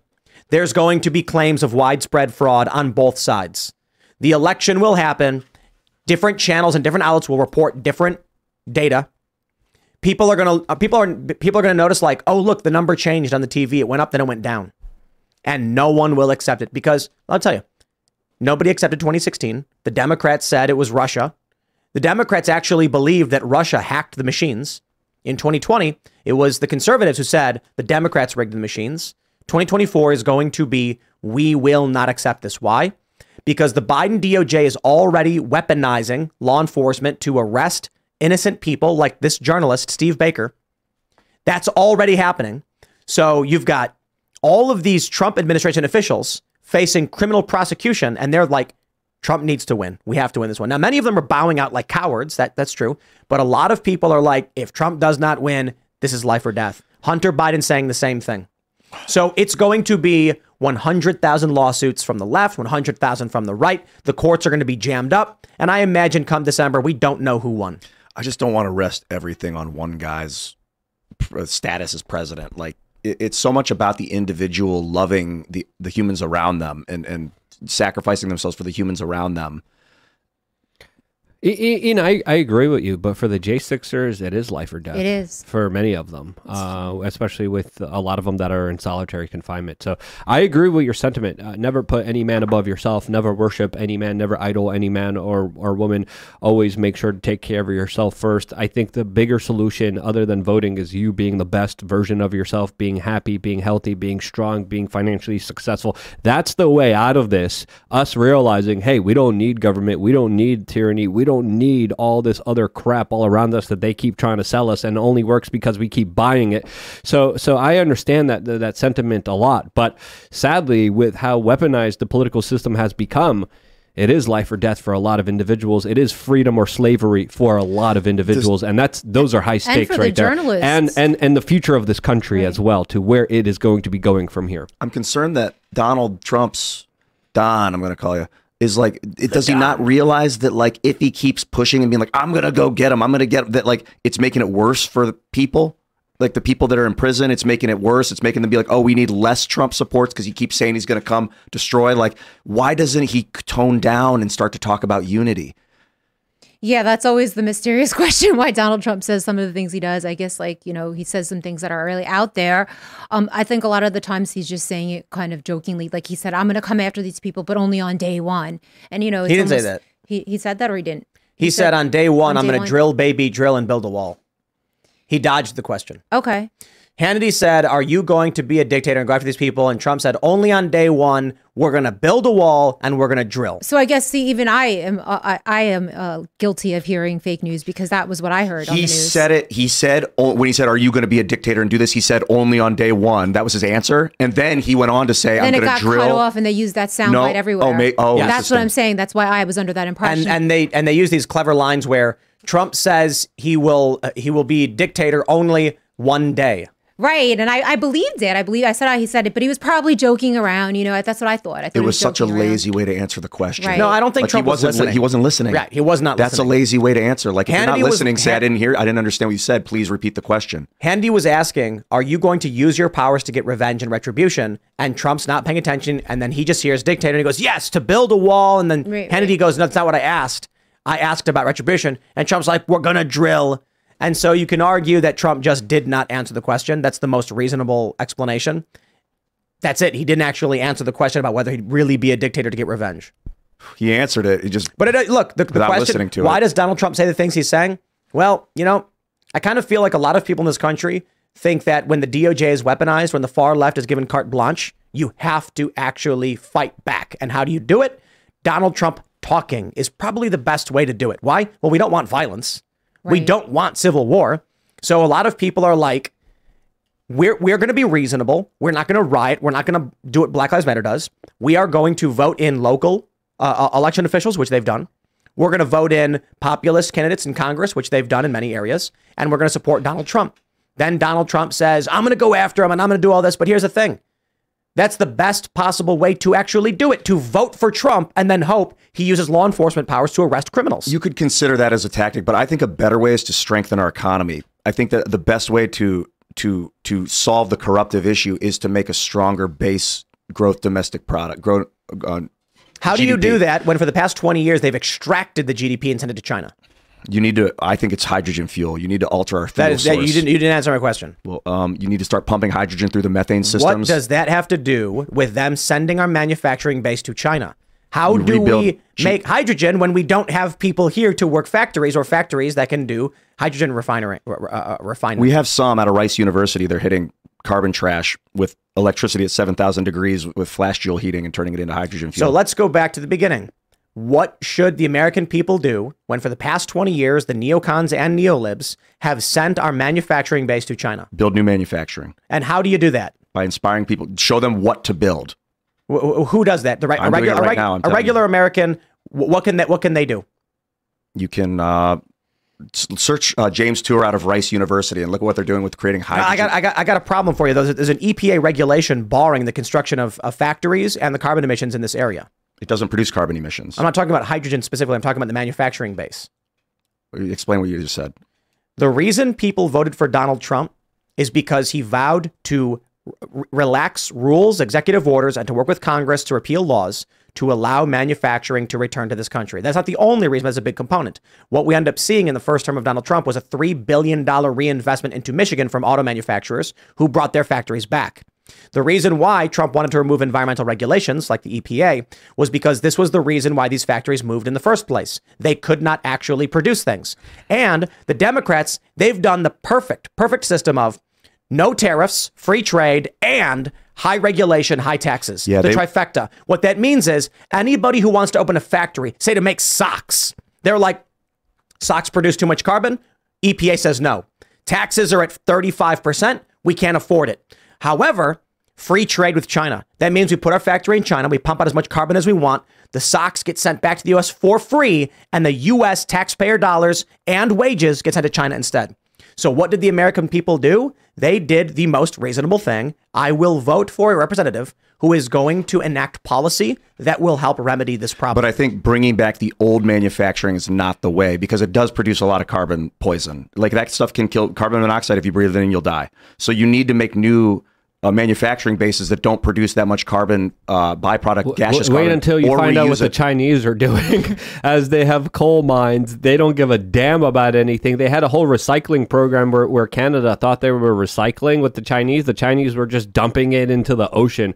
You look at the developing nations and, and the amount of pollution that they uh, put out to the rest of the world. It is absolutely incredible. But they do that with, with economic success because of these double standards and these stupid rules and these stupid regulations that have a huge disadvantage to the American people, the American worker, the blue collar individual that doesn't stand a chance because every opportunity he has is being squandered by government bureaucrats who are saying, let's just do it over there because it's a dirty job. That's that's insane. That's stupid, and it's shooting shooting America in the foot. Part of what's great about this hydrogen production is it makes the byproduct, the carbon byproduct, is, is in graphene form. It doesn't get lost in the atmosphere, so it you you have it as dust that you basically can put into like cement or concrete and get get it make it three times stronger. You can put it into asphalt, things like that. This reminds me of when I was at Occupy Wall Street. They had a, uh, Luke was there. Luke, Oh, maybe yeah. you might you might remember this. They had a General Assembly meeting where they were like, "What's our what's our what's our number one fix? What's the problem here?" And everybody kept raising their hands and, and saying, the problem is the banking system. The problem is rev- revolving door government. And then finally, some like 60 year old guy stands up out of turn and goes, What is wrong with you people? It's fracking. Fracking. Fracking is everything. The only thing that matters is fracking. And I'm just like, that guy has absolutely no idea how the economy works, how the system works. So you get a Donald Trump who looks at all of these things mass migration, lowering wages, free trade, making it so that people can freely move their factories overseas and ship in products for free, meaning cheap Chinese wages to compete with the United States, stripping middle class jobs, as well as high environmental regulations. A multifaceted uh, a ne- network of problems, well beyond just what I've mentioned, and has to working on that. Ian, then you say we should make fuel. Yeah, the fuel is where is the basis of all of it.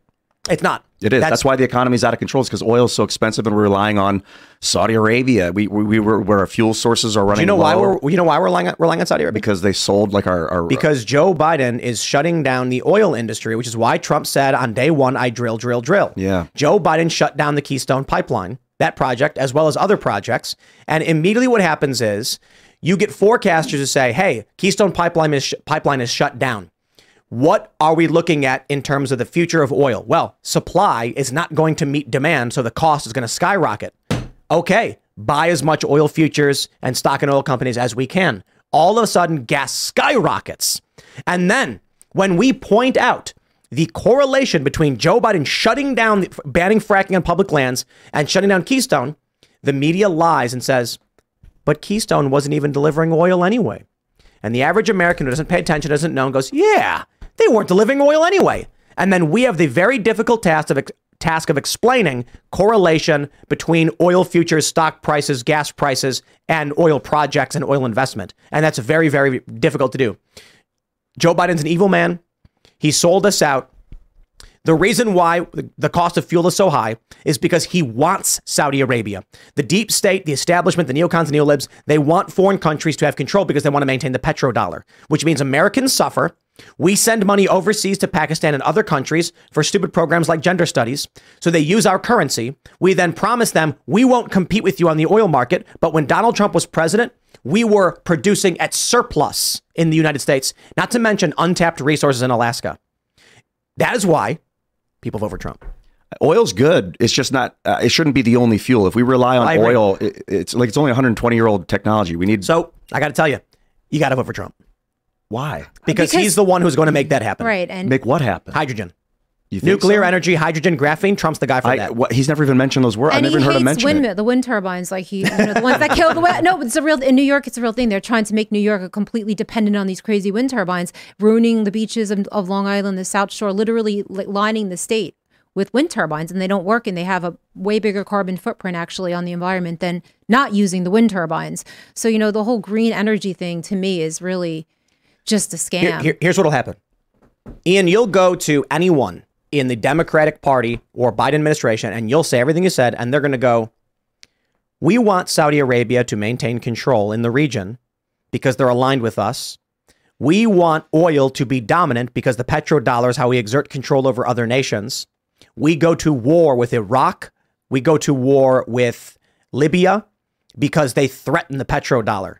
The last thing the Democratic administration will do is entertain an alternate energy source which would offset our control over the international market. It's not alternate. Well, continue. You're talking about asking Democrats to dismantle the International Monetary no, Fund, no, keep it up. the SWIFT financial payment system, No, no. You keep the oil, the OPEC all, going. You all based on petrodollars. You keep the petrodollar going. You just add an additional fuel supply with the hydrogen. It'll cut our GDP. Increase our GDP. Who else produces hydrogen?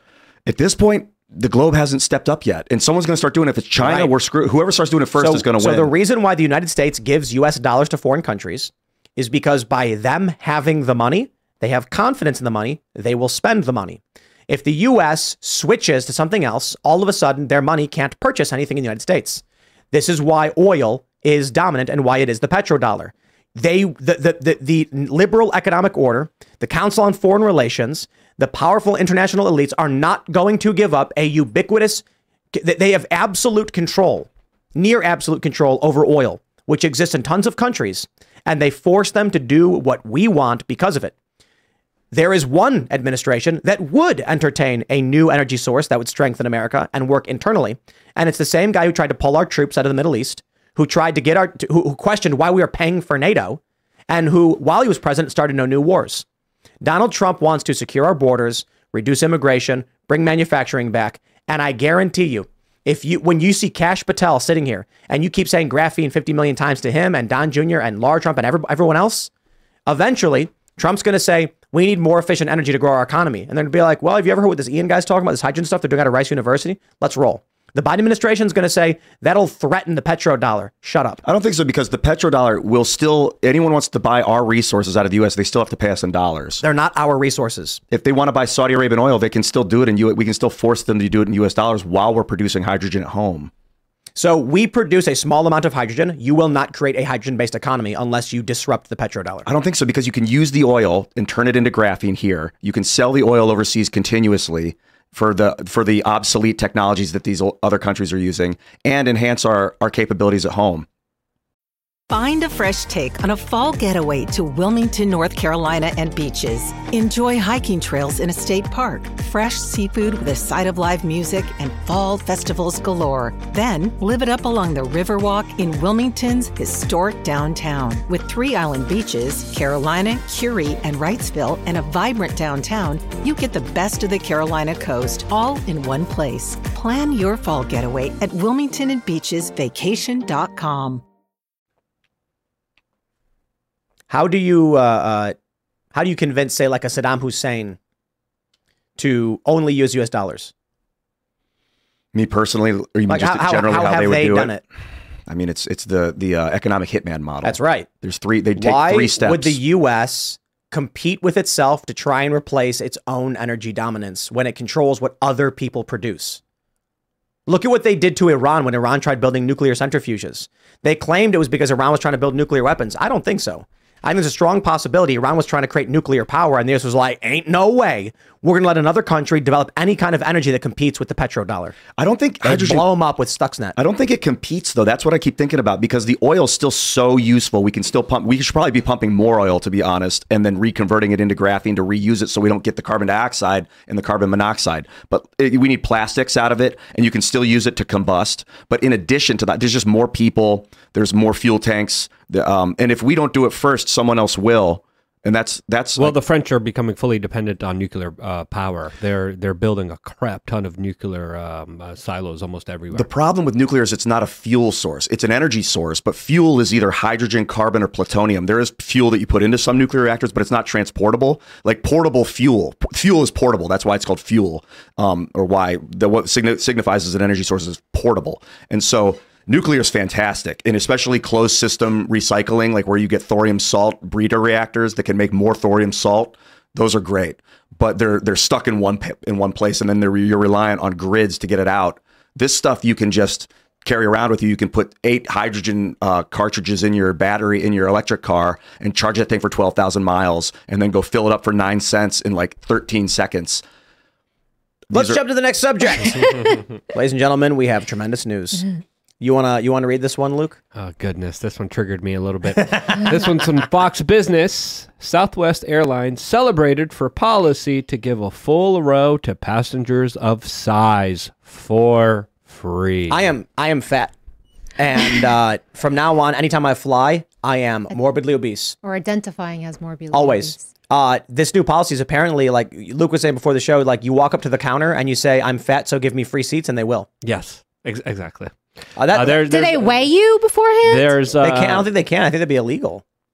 I mean, I But- always but- like but- getting but- a, a lo- But you know, God seats. forbid your bag is five pounds overweight. Right. All right. This is the argument I've been making for a very long time because I've been flying, uh, especially all over Europe, all over the world. But in Europe, they nickel and dime you any way they can, especially when it comes to bringing on even just a carry on, which they charge you up to wazoo. And I remember my luggage was like uh, a couple kilos over, and I'm like, look how skinny I am. Look at those guys over there. They're morbidly obese. Why are they not paying more? Oh, Why bro. am I paying more for, Wait, wait. for my bag? That Here's what we should do. We should get like an inflatable suit. Right. And then you, you walk up to the counter and you go, I need extra seats. When they give you the ticket, then you you poke the thing goes, and then you shrink down and be like, thanks for the extra seats.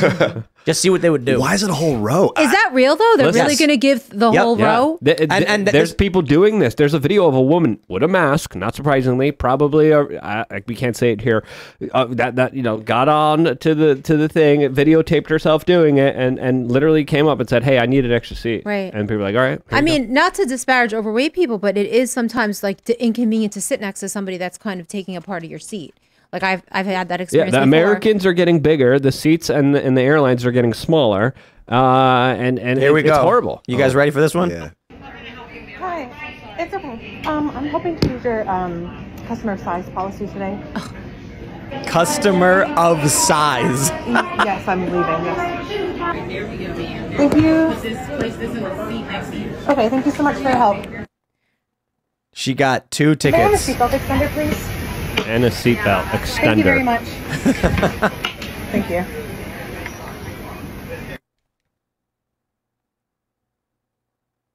What? She doesn't even need it. Hi. So, uh, I, I, I'm, I don't believe they could deny you if you ask for this. So, ladies and gentlemen, please get the word out. If any of you are flying Southwest at any point before boarding, ask to use their customer of size policy. That's it. And I don't care. Me personally, uh, if they're going to be like, sir, you'll sit in the chair just fine, I'll be like, excuse me, I'm overweight.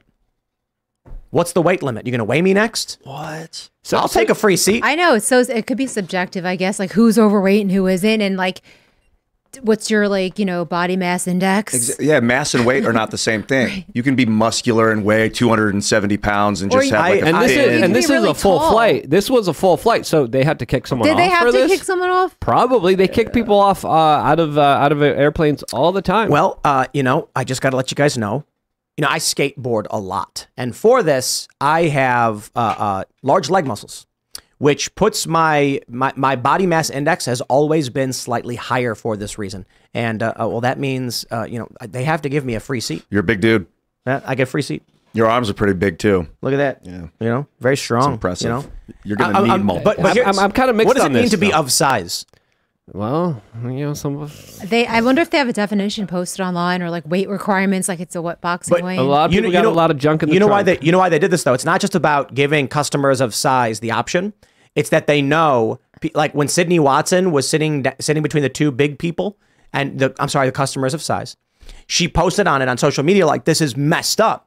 Right. so southwest was like listen it's win-win. If if a customer is sitting next to them they're both complaining right. so just give them a free seat yeah. If there's free that- seats on the that- plane, I think, but I wouldn't like kick someone off a flight for that. That's crazy. Yeah, but but like, uh, are, do you want to cuddle with some like fat, morbidly obese person You that's know- shedding spike proteins onto you and, and sweating on you, and you got to smell their stank for a couple hours? No, what? no, I don't. Uh, you know what's really funny? When you fly private, like it's it's much more difficult for morbidly obese people to fly private because they have weight restrictions and there's no sorry, have a nice day. There's no questions. This says the policy allows larger travelers the opportunity to purchase an additional seat. Is that are we missing something in the story? Is it actually cost money? No, the the story is that it's uh, complimentary uh, on uh, Southwest. Yeah, on Southwest. But um, Yeah, it says free. I guess that's happy news for a lot of people in America. I'm being serious. I know a lot of people that will take advantage of that.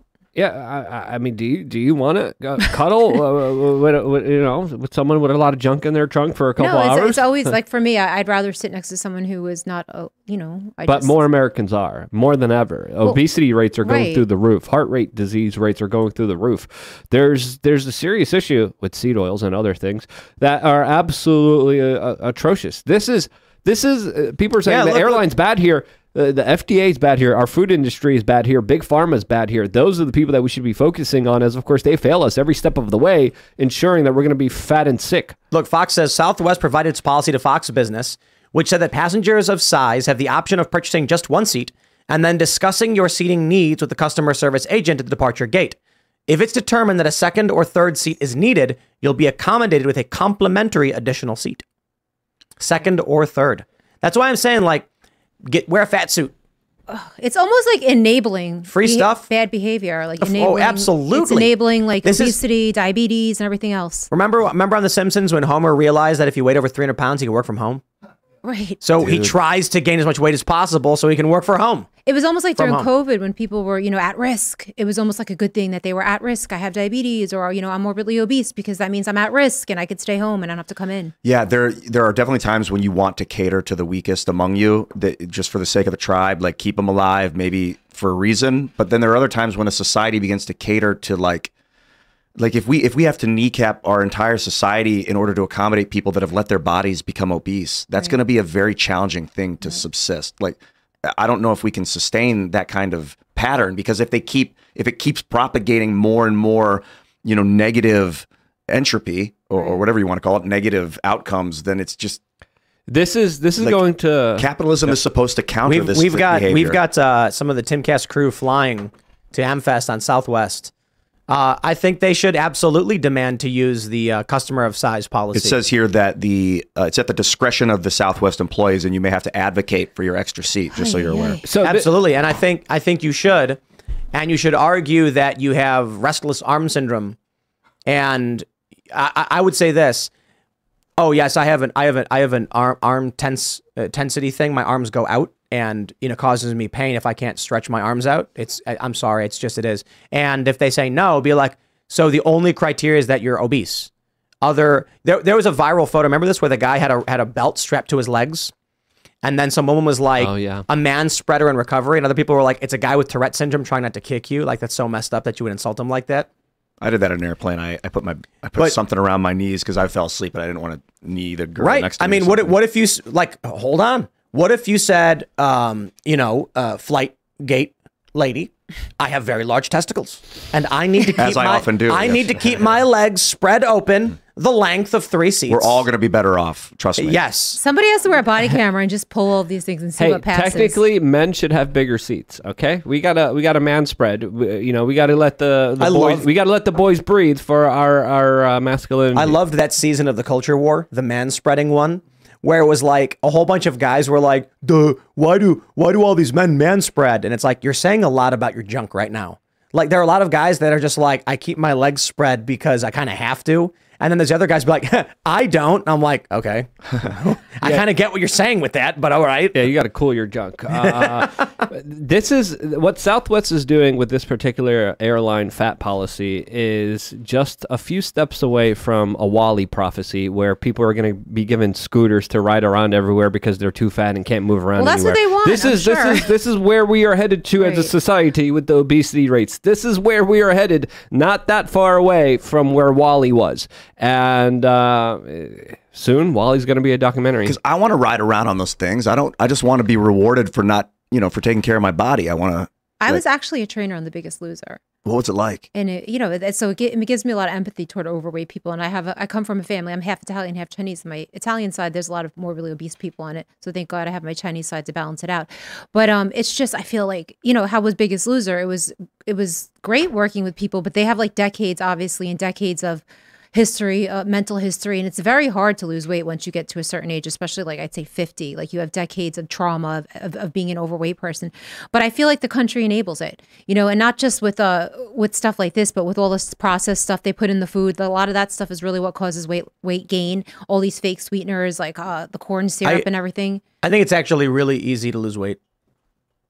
I, I think fasting is For me, it is, and I'm, I'm lucky No. to say that. I've worked with people who are 500 pounds, and well, yes, you're right. That actually is true. It is very easy to lose weight. It's very easy for them to gain it right back. and th- and that's the issue. So what we're really talking about is yes, I understand there's glandular issues. I understand some people have It's mental. metabolic it's 100% mental. But yo, if you're just eating lean, like if you're eating, I wouldn't even say lean meat. Have yourself some fatty steak and some greens and vegetables. We go out to eat. I get a Caesar salad with no croutons, and I get a filet mignon with extra butter slopped on top, butter all over that steak. Yeah, I, I keep telling Tim, don't do the greens. The greens are a scam. Oysters, meat, some fruit, but that's just my diet. That's out, what I like. Well, you guys are very lucky because that, that that's a, you know for most people like a frankfurter is protein. You know what I mean? Like that's like i- i- in the in the country, especially with the economy. No, the I agree. is, I agree. That's what they think protein is. Well, or like people, people, what, what, uh, Norman Borlaug, I think, is gonna will, will go down in history. Okay, well, he probably won't. Uh, but I think he should go down in history as a as a as a uh, well-to-do but bad person. Norman Borlaug famously increased the crop yield of I think it was probably wheat. You can fact check me on this one. And it it what what he did was He's like, now we can produce more wheat and feed more people. The only problem, nutrition density doesn't change. So the starch content increases, the nutrition content decreases. What happens now is poor people need to eat something like four or five times the amount of food to get the same nutrient Right. level. So if you're not getting enough selenium or zinc or whatever in your system, you're just slamming boxes of Kraft macaroni and cheese because your body's desperate to find it. You're getting fatter and fatter and fatter. That's true. However, there is the poor diet.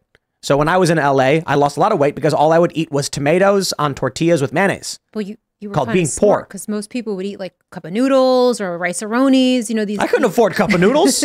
I went to the local um, supermercado and I would get like three or four tomatoes for like 30 cents. Then I would get like a pack of corn tortillas, ingredients, corn water for like 50 cents. And then I would get a little mayonnaise, um, McCormick mayonnaise or whatever it was, for like 80 cents. And I was like, I've got food for the next few days. And that's all I would eat. Now, I'm not suggesting people actually do that. When I say that it's easy to lose weight, I'm saying you just, you, it's, let me say this. I mean, relatively to what people expect of weight loss, you know, Chris Christie is not a poor person, right? He is a man of great means, yet he is still morbidly obese and says, I don't know how. And it's like, well, dude, I got to be honest. You, you, perhaps it's a glandular disorder that you can't overcome. Fine, fair point. He did get the bypass surgery, but there are a lot of people I've met who have the capability to eat a steak and a salad, and they choose to have a large Coke and a bowl of French fries and a cheeseburger. Yeah, Chris, he, he didn't get a. It wasn't a heart bypass. It was a Gastric bypass. Gastric bypass. That's where you like tighten a belt around your Right. stomach. Okay. Just Well, I think that's what it was, a- right? A, lot I'm of the gonna look it food also is Lap chemically yes. it's chemically engineered to be addicting and to hit the pleasure centers in your brain.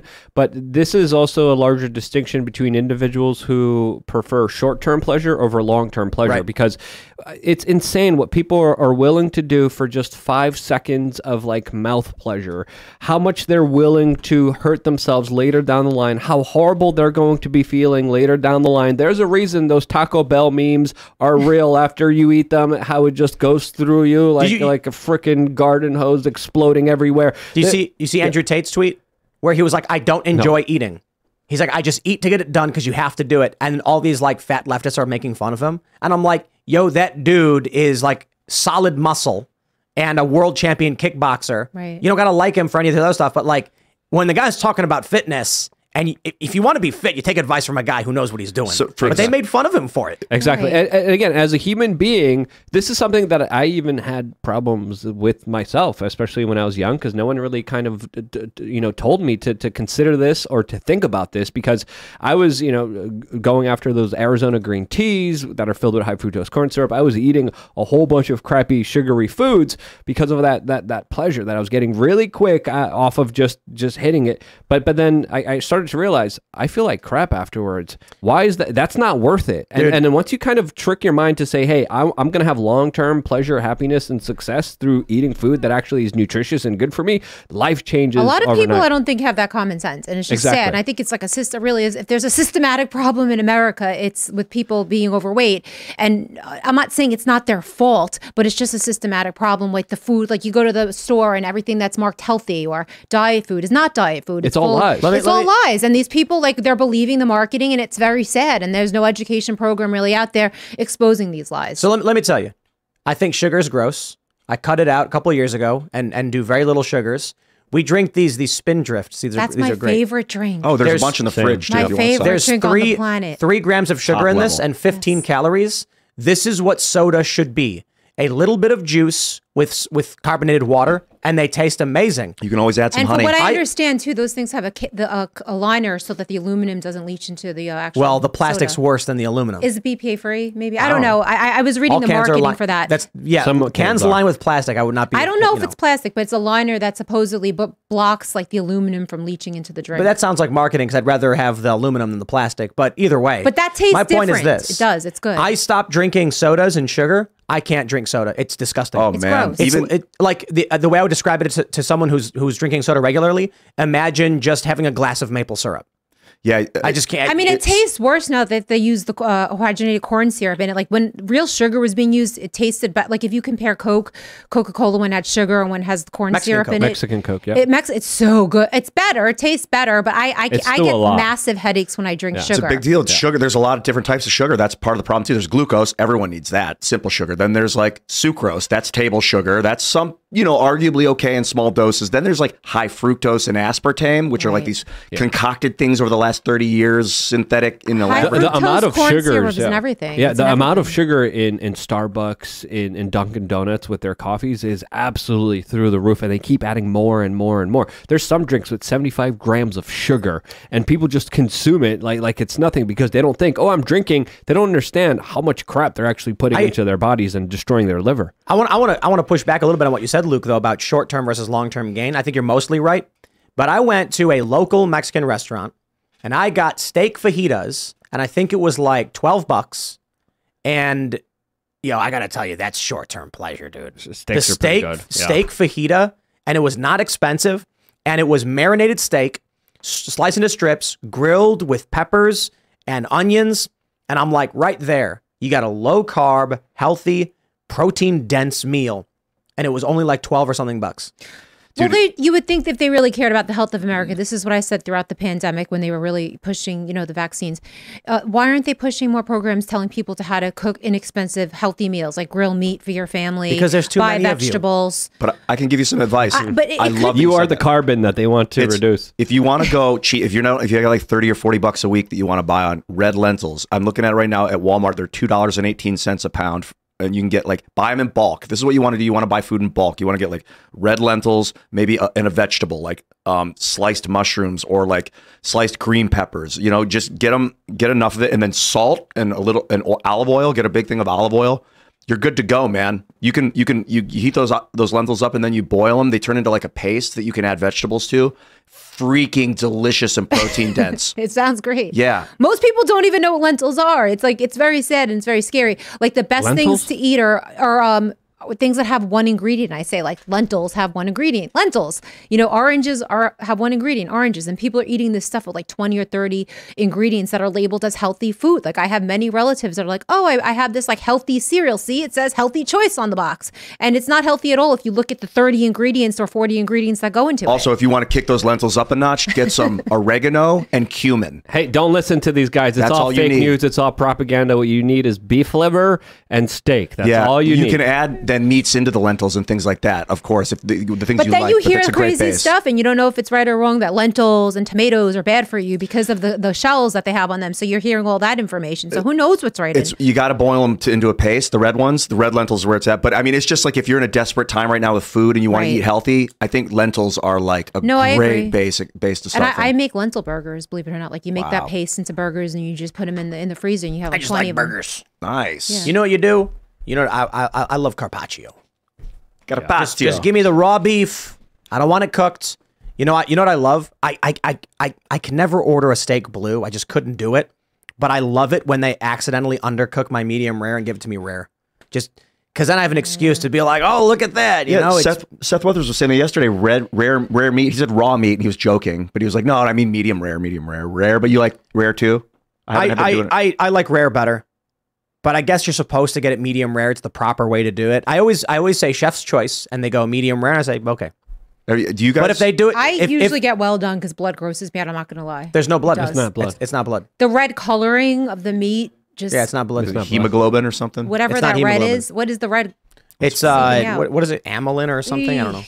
Some It's- protein. It, it, it reminds me of blood, I guess. So I don't. but uh, if I Oh. get it, if I order a steak, It's yeah, myoglobin. Myoglobin. It's a mix of water and so protein. it's not blood. Yeah, wow, correct. That's No, it's good for you. know. if uh, if if I order a steak medium rare and it's medium, send it back. If I order medium rare and it's rare, I enjoy it. I'm kind of feeling a rare meat right now. There's nothing better than a ribeye with all that fat on there. It's so freaking. I'm And, so and cows are right such now. beautiful animals. They are But Here you guys. I wanna it's so eat. amazing. Wow, cows. let's go I to- see why the Hindus worship to the cow. They didn't eat it though. Are you sure? Yeah, they- I they knew. did I it. knew. A, I knew a Hare Krishna guy, and I asked him about it, and he was like, "The cow is your mother. It provides you milk and sustains you. Don't eat your mother." And I was like, "Okay, I, I do. I, I I eat beef. I don't know. I guess we can call it whatever you want.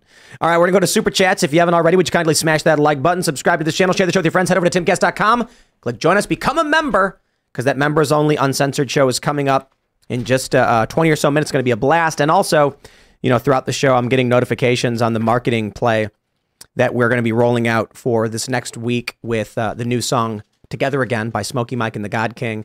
And I don't want to say too much, but I'm just I'm just laughing. In try, I'm trying not to laugh too loud, but this is going to be fun. Uh, we're working on a press release. That's all I'll say. And then tomorrow, I think I'll, I'll, I'll post it so you can all see it. But it's gonna be it's gonna be really really funny. So if you want to support our work, go to thebestsongever.com. Buy the song for 69 cents. And when you do, you will also get a unique coupon code for castbrew.com where you can get 35% off all cast purchases for two weeks. And if you subscribe to a subscription in that time frame, you will get 35% off every month forever. In fact, we're actually setting it up so that if you subscribe to the Cast Brew Coffee Club with this promo code, and then say maybe in three or four months you cancel, any point ever, if you re-sign up with your original information, like your same email, we will relight up that that that thirty five percent discount. So uh, let's roll, man. We're gonna have we're gonna have a lot of fun. The Daily Wire is uh, uh, working with us on the marketing for this, so it uh, hopefully it'll be really big. And I guess uh, we're going for pie in the sky. I mean, the the dream would be to hit the Hot 100 and get a gold record or something. I listened to the song three times last night, laying in bed, going to sleep. It's really right. good. Sure, let's read some super chats. Clint Torres says, Howdy, people. Howdy, Clint. You're always the first. Clint. Tim P says, Second place is for the best, uh, for the best loser. Also interested in franchising Cast Brew Coffee. How could we do that? I know a guy who might be interested. We are moving very close to whatever it is we need to do in order to have more than one Cast Brew location. And I have to wait until I can say anything because um, finalizing paperwork and there's laws. I had an email from Coffee Lady. Is that public? Should I announce it publicly if you want to do stuff like that? No. Okay. We can't do anything until we have finalized the legal paperwork for franchising. So we're waiting for uh, Chef Gruel, which everything's moving forward. He's the expert. We're really excited. And then phase two, uh, after we, we launch this, we are looking to open shops for other uh, prominent creators. So, like, you know, Luke's Health and Wellness. Yeah. That's like what his house is. Yeah, absolutely. Oh, it is. Like, Luke's got every supplement you've ever heard of. It's good. If you're in the business, you got to try everything out. So imagine when we're when we're creating the anti Times Square. Here's the here's the big challenge. Uh, everybody's interested. I've talked to a lot of people about anti Times Square in Williamsburg, and they're all like, "Yes, count me in." And then I'm like, "Okay, we need someone to manage the whole project and connect the dots," and everyone shrugs. And the only reason it's not moving faster is because we need basically the head of the anti Times Square project to do it. Maybe it's as simple as me hitting up Michael Seifert and being like, "Can we hire a guy to run this program and do it?" And then probably yes. I, I think So- uh, I think I might know a guy. All right, let's roll. because it's not just about Cast Brew. Imagine the whole downtown strip of Martinsburg, West Virginia is like anti Times Square, the public square, where you've got, you know, Zuby's Gym and uh, Luke's Health and Wellness, Cousin T's Diner, Papa Jack's Pizza Shack. And it's like you got to plan a weekend if you want to hit all of these stores and see products by your favorite I personalities. should do Ian's Playland, where it's like a place where kids go and learn science, have like science toys and mechanisms they can play on. I kind of feel like a game game gaming thing would be Yeah, better. that'd be cool. I mean, like, yeah, that's awesome. Man, we had this place called COSI in Ohio where it was like multi-floored, and every floor was like a different. Like one was like an old west theme, and then the next one was like a space theme, and you had like you tried to draw the outline of Ohio with the. It was so cool. All right. Jacob Parody says, I think Matt Walsh made an excellent point about Bud Light in his video. I'm not entirely sure $100 million UFC is victory. It's certainly a step towards victory, but it doesn't settle the initial cause. And that's fine. And I'll tell you this my view is based on what can we do to win. And I've got bad news. Uh, Kid Rock is out. Dana White has sided with Bud Light, and Joe Rogan and Shane Gillis and basically all of Joe's friends have sided with Bud Light on more than one occasion. So you can choose to stand against these individuals. Joe Rogan, especially, I think he said it was stupid and he doesn't know why people are. I don't know his exact quote, but he was like, it's dumb.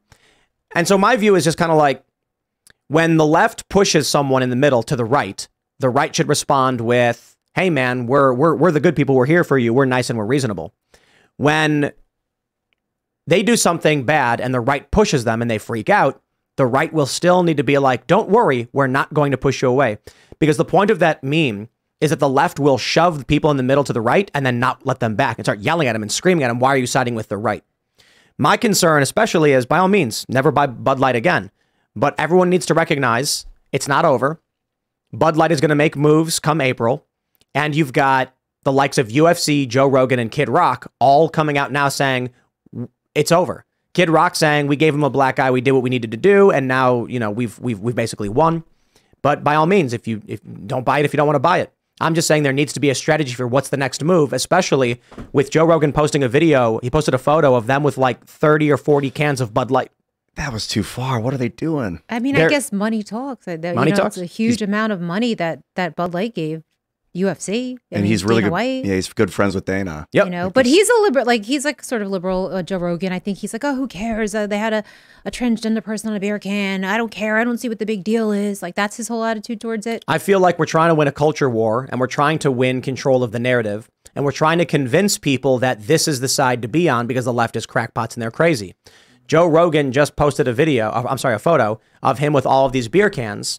I feel like now your opportunity is to stand in front of that photo, laugh, and say, ha ha ha, we won, all of you. When you get woke, you go broke, but we're cool, chill people. So now that you've started funding our friends, we'll we'll declare victory. That's why Joe Rogan is selling celebrating Bud Light because he agrees with us. Instead, everyone's saying, I disagree with Joe Rogan, he's wrong. And you're gonna find yourselves on the opposite side, on, on, on the on the minority side, and then the, the boycott narrative is gonna fail. But by all means, do whatever you want to do. I mean, how's Target doing? Is is it doing better now? Did they ever recover? I don't know. I think they're all still down. And I, I suppose the issue is I like a lot of people are arguing like the end goal is that Bud Light has no money. And I'm like, well, the end goal is for, for me that any single corporation says we don't go near insert X group of people because they will destroy your business. If conservatives are saying we will destroy your business, then you're going to get what, what, what were we talking about earlier? Um, uh, Lil, was it Lil Nas? He, was he the one who did that that old country road or whatever? Yes. Yeah. Yeah, Yeah, the, that that's the longest number one on Billboard chart history. Fascinating. He had the biggest hit ever, and what did he do right afterwards? He made a video where he was banging Satan, and he put his blood in shoes, basically spitting on every single conservative. Why? Because the music indus- industry said, "You're number one, you're the best, and these guys will never buy your product anyway." And so he said, "Okay, then let's double down on everything that will piss them off. Why? It'll generate press force in the other direction and and push other groups to, to spend money on us. My concern is when they realize that the, the right is a dead market, they'll say, okay, well then how can we maximize the left? Let's let's let's reach out to them. I guarantee you, the HRC, GLAAD, and other organizations will go to Bud Light and say, you double down on the beer cans, and we will push everyone to support you. Every news organization, every politician, every Democrat, and they might just go, screw it. We lost the conservatives, they're never coming back. Roll. Right. Maybe I'm wrong. Whatever. Do whatever you want to do. Mm-hmm. All right, let's grab some more super chats. Andre Tukulescu says Bill C21 has just passed in Canada. Rip gun ownership. Look it up. It's bad. Phasing out handguns and center fire semi autos. Wow. wow. So everything? Man. Alpha Turkey says, Tim, the red heifer needs to be two and a half years old. It turns that in 2024, which is seven years, including 2024, before the 2030 SDGs, exactly 2,000 years after Christ died and resurrected. Oh boy. The Yeah, I don't- red he- what's, huh? Oh, it's like a biblical Uh, prophecy. Oh, the red heifer is a prophecy for the Revelations for the second coming, or Right. the if you're if you're Jewish, it's the Messiah, messianic era, the, the coming of the Messiah, and if you're Christian, it's a second coming. Right, right, right. So what is he saying? He's saying that. You need a pure red heifer for the third temple for the messianic era. And there's a group claiming that they have a pure red heifer, which is never, you know, it's really hard to make. They they tried they, they tried engineering them, but Right, a red heifer. That's like an, an animal. it's a cow. A red cow. yeah, right. female cow is a heifer. A red cow with no blemishes and is pure red. And that's never. There's never been a female unblemished heifer in history. Let me check. Uh, there have been, but they need it for they need it for I believe it will be the third time. So it comes on one. they- they- It's once every few thousand years they get them, and so you have groups that are trying to genetically engineer them. But I don't think that that would count if it was genetically It- it does count. It does. Yeah, the the argument among these groups is that the require so there's two ways to look at it. One is that it's a sign, the other is that it's a requirement. right. So you can you can you can argue like if you see the cow, that means it's going to happen whereas others say I would like this to happen, then bring me the cow. The uh, the heifer is a mature female ca- cattle that has not given birth. Could you imagine if they had the perfect heifer and right before it happened, some guy took a bull in and impregnated it, and they're like, "No!" They would say don't let it give birth. You think they just abort the? Yeah. um, Uh, maybe because it's all technicalities, man. Okay. Ready to Rumble says tap dancing is better than skateboarding. Whoa, you're- shots you're- fired. that that is an opinion you are allowed to have. I have no argument because you are allowed to believe that. You will al- you are always allowed to believe that, and I respect that you feel that way. Thank you. people are allowed to like and not like things, man. I don't. I, I've got no beef with tap dancing. I think it's. I think it's cool. I think people are good at it. I just don't enjoy it, so I don't listen to it. I don't watch it, and I'm like not interested. I thought Fosse was really awesome. I watched Street League Super Crown uh, Sao Paulo today. It's like from two weeks ago, but I was just like, man, that was amazing. What is it? The the it's like uh, the, watching baseball, but for skateboarding. You know what I mean? Oh. Yeah. So you're like you're watching a skate contest. Yeah, dude. Um, who was it? Um, was it Giovanni? Someone did a fakey frontside 180 to back Smith down the big handrail, and the the the commentators, the judges were just like, "That is not a trick people do," and it, it it's a it's a it's a gnarly trick. He he basically won because of it. Ba- yeah, you jump backwards, blindsided onto a rail. It's just a it's a crazy Whoa. trick. I don't know, man. It Doesn't seem like it's the craziest, but like if you skate, you're like, what the? Amazing stuff. Anyway, watch your tap dancing videos. Sounds like they're fun. Golden Fleece Games says, of course, a Christian named Michael would strike down Satan. That's a good one. Here we go. Super Supercrete Creation says, Hey everyone, this has nothing to do with the topic, but I do love Timcast. I'm from Wisconsin and I make cool concrete statues with music and just started a channel. Would love everyone's support. Right on. What was the channel? Supercrete Creations. You know what I've always wanted to do is is clay pottery. Me I just, too. I just love watching those videos get a where like wheel. the dude just like puts his hand in and it turns into a pot. Yeah, you know what I mean. It's like it's like a big Like it's a on big ball of clay. like Let's get a big. doing that whole you can do the pedal or an electric one. I've been looking at. Pedals better. You get you can get a both, so you can do both. But like you, you're exercising. Yeah. But like you have this mound of clay, and the guy puts his hand in the middle, and then it just starts hollowing out into a ball. I'm Yeah, like, it that is looks pretty like so much fun. Dude, clay. Talking about getting primal. clay pots. Yeah, so much fun. And then we got to do glass blowing. Yeah, my buddy did that for a living. That sounds he, he wrecked his lungs, but he was good at it. What are you, just- middle-aged housewives? Come on now. Like, Clay. You got to learn skills to survive. go. What are you gonna do do when the collapse happens, Luke? And you're like, how am I gonna make a beaker? I don't. I don't want any of your beaker. You don't want any beaker. I don't want no beaker. Dude, we I'm gonna sprinkle some graphene I've been watching too much Doctor Stone. We should experiment with this stuff in the clay, the graphene, see what if it gets stronger.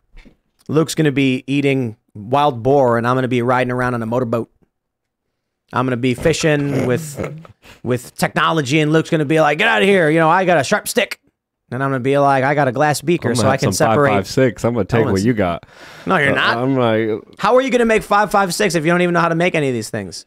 I'm gonna be in a bat cave scooping up bat poop, being like, "I'm getting ready, yo." I'm gonna be making food, alchemizing. Lentils. yeah, good, good luck. Guys. Give me some Good salt, luck. and I'll take you there. You're gonna need it.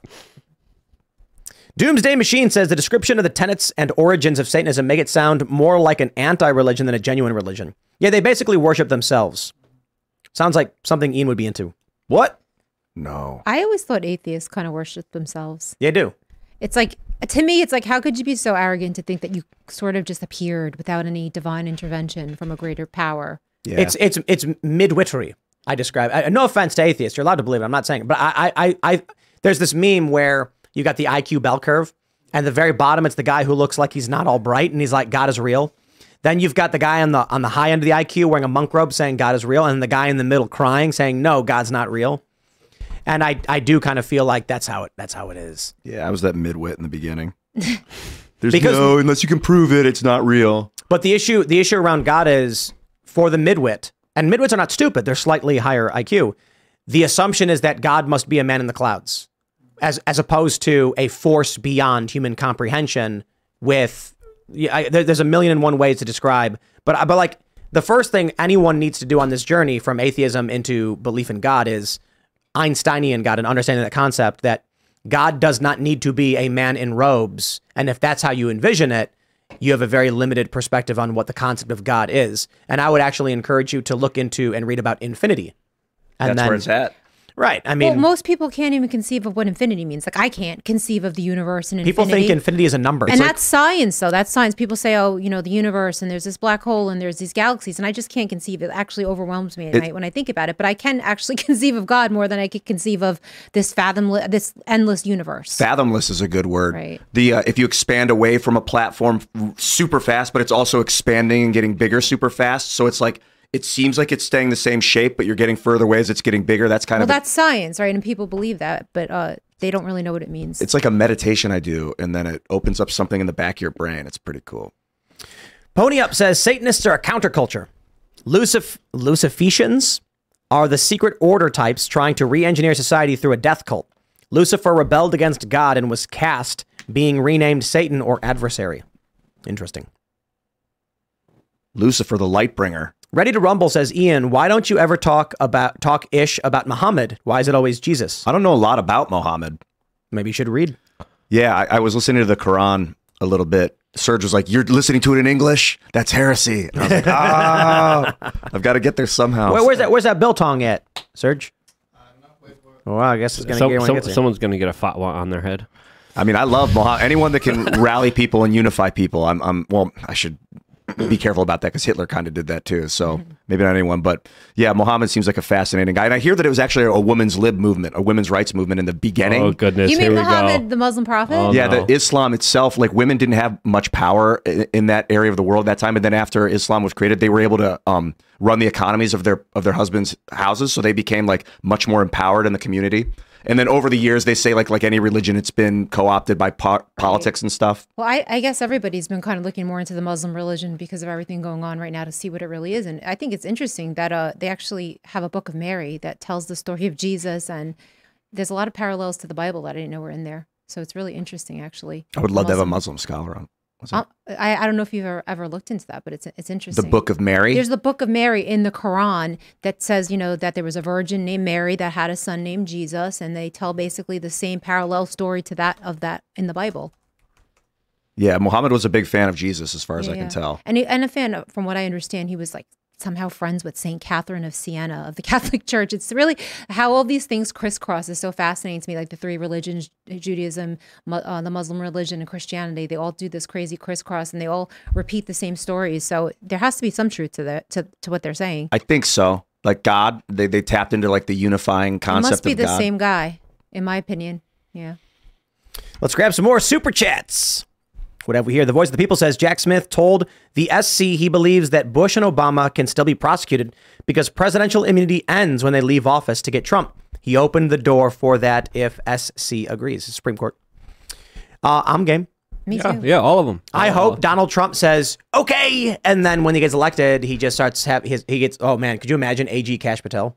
Oh my goodness. I would love to see Bush prosecuted for war crimes and Obama prosecuted for everything he did to the press. What if Trump Uh, was like, uh, I will crimes go to Obama jail Yeah. in on my as president. I will arrest myself and everyone else, but he, he like goes Then- with but them. then he could pardon. You're saying that Donald not Trump would sacrifice himself for the sake of all of the United Yeah, States. he's like, I did illegal things while I was president as well, so we're all going to jail. what if what That'd if be what if funny. Trump said Kind of hilarious. that he would allow himself to be prosecuted, but only if Bush and Obama are prosecuted for their crimes as well, and all of the people of this country would be pardoned of their wrongdoing. Gosh, that's an interesting concept. Well, I think his Trump, his Trump crimes, would take all of the uh, penalties of all of the crimes.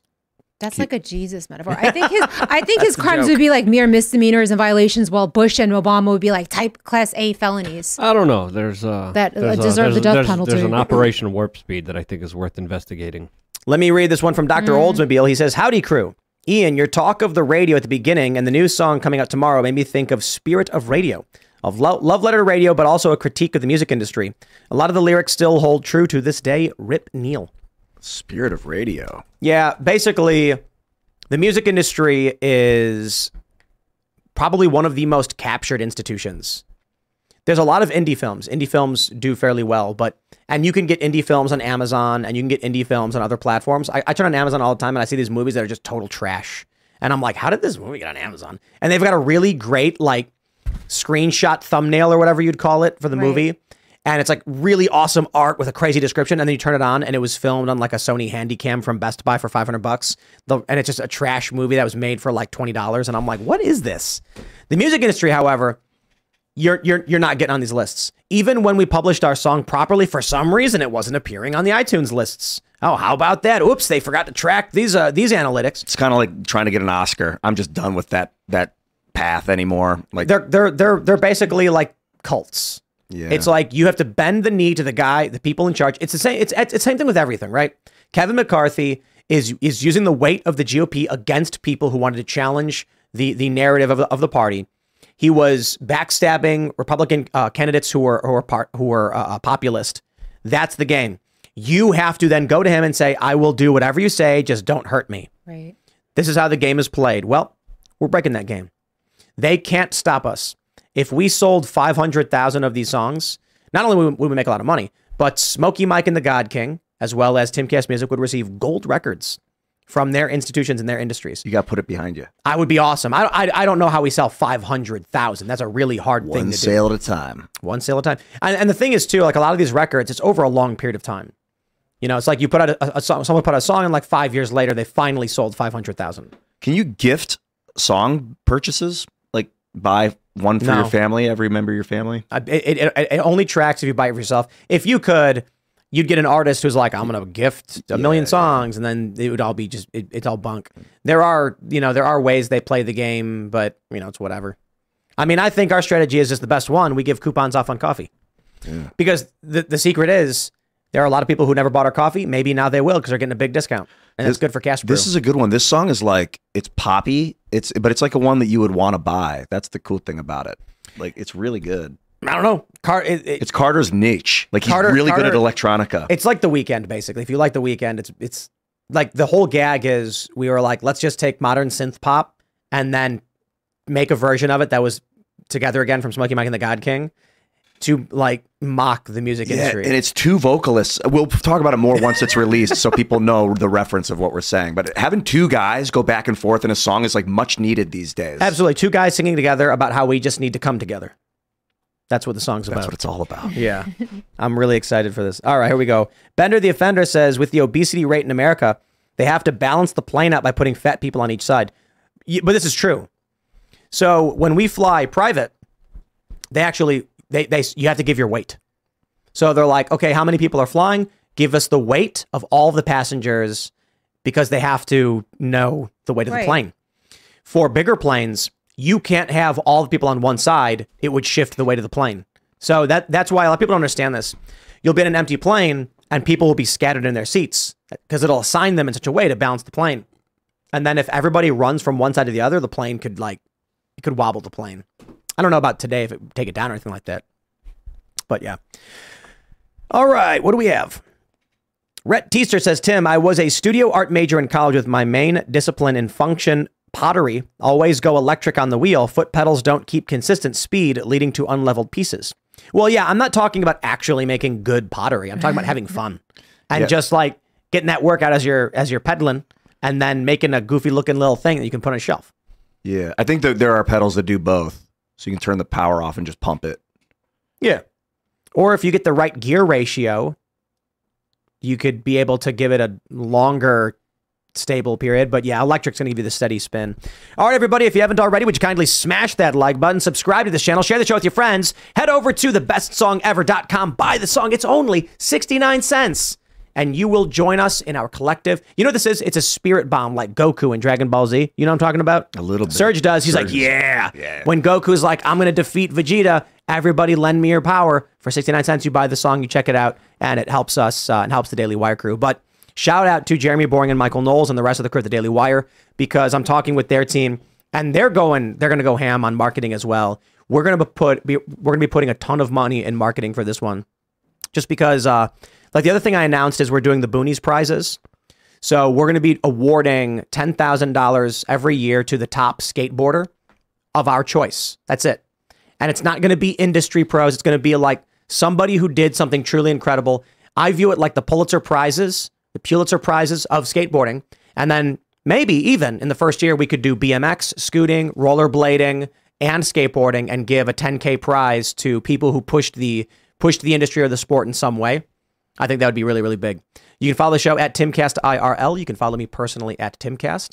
Cara, do you want to shout anything out? Yeah, sure. If you want to follow me, that would be great. On Twitter, follow me at Cara Castronuova. I'm currently suing Facebook because they banned me for life, but eventually I'll hopefully be back on there.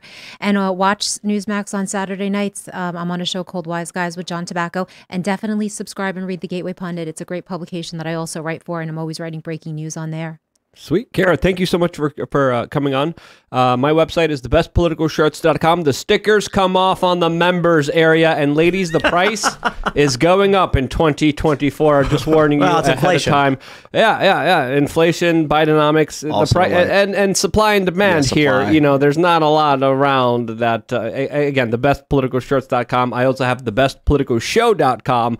Uh, it would be cool to reach a million subscribers. You guys can make that happen. Subscribe on thebestpoliticalshow.com. Thank you so much for having me. It, was great, man. The show was awesome. It was like extreme downs and then extreme ups. I had a lot of fun. It was dark and it was light all at once. It's a roller coaster, Um, just like life. Join me as well at Ian Cross when I interviewed Ashley St. Clair earlier today. We had a lot of fun. We went for like an hour and a half. It was super cool. So follow me on YouTube and Minds and Facebook and even though you're and then uh Instagram and X and Rumble. Follow me on all those platforms. Bye. Uh, I am Serge.com. Find me on the internet, all over the place. Uh, Twix is the best. Cheers, guys. We'll see you all over at timcast.com in about one minute. Thanks for hanging out.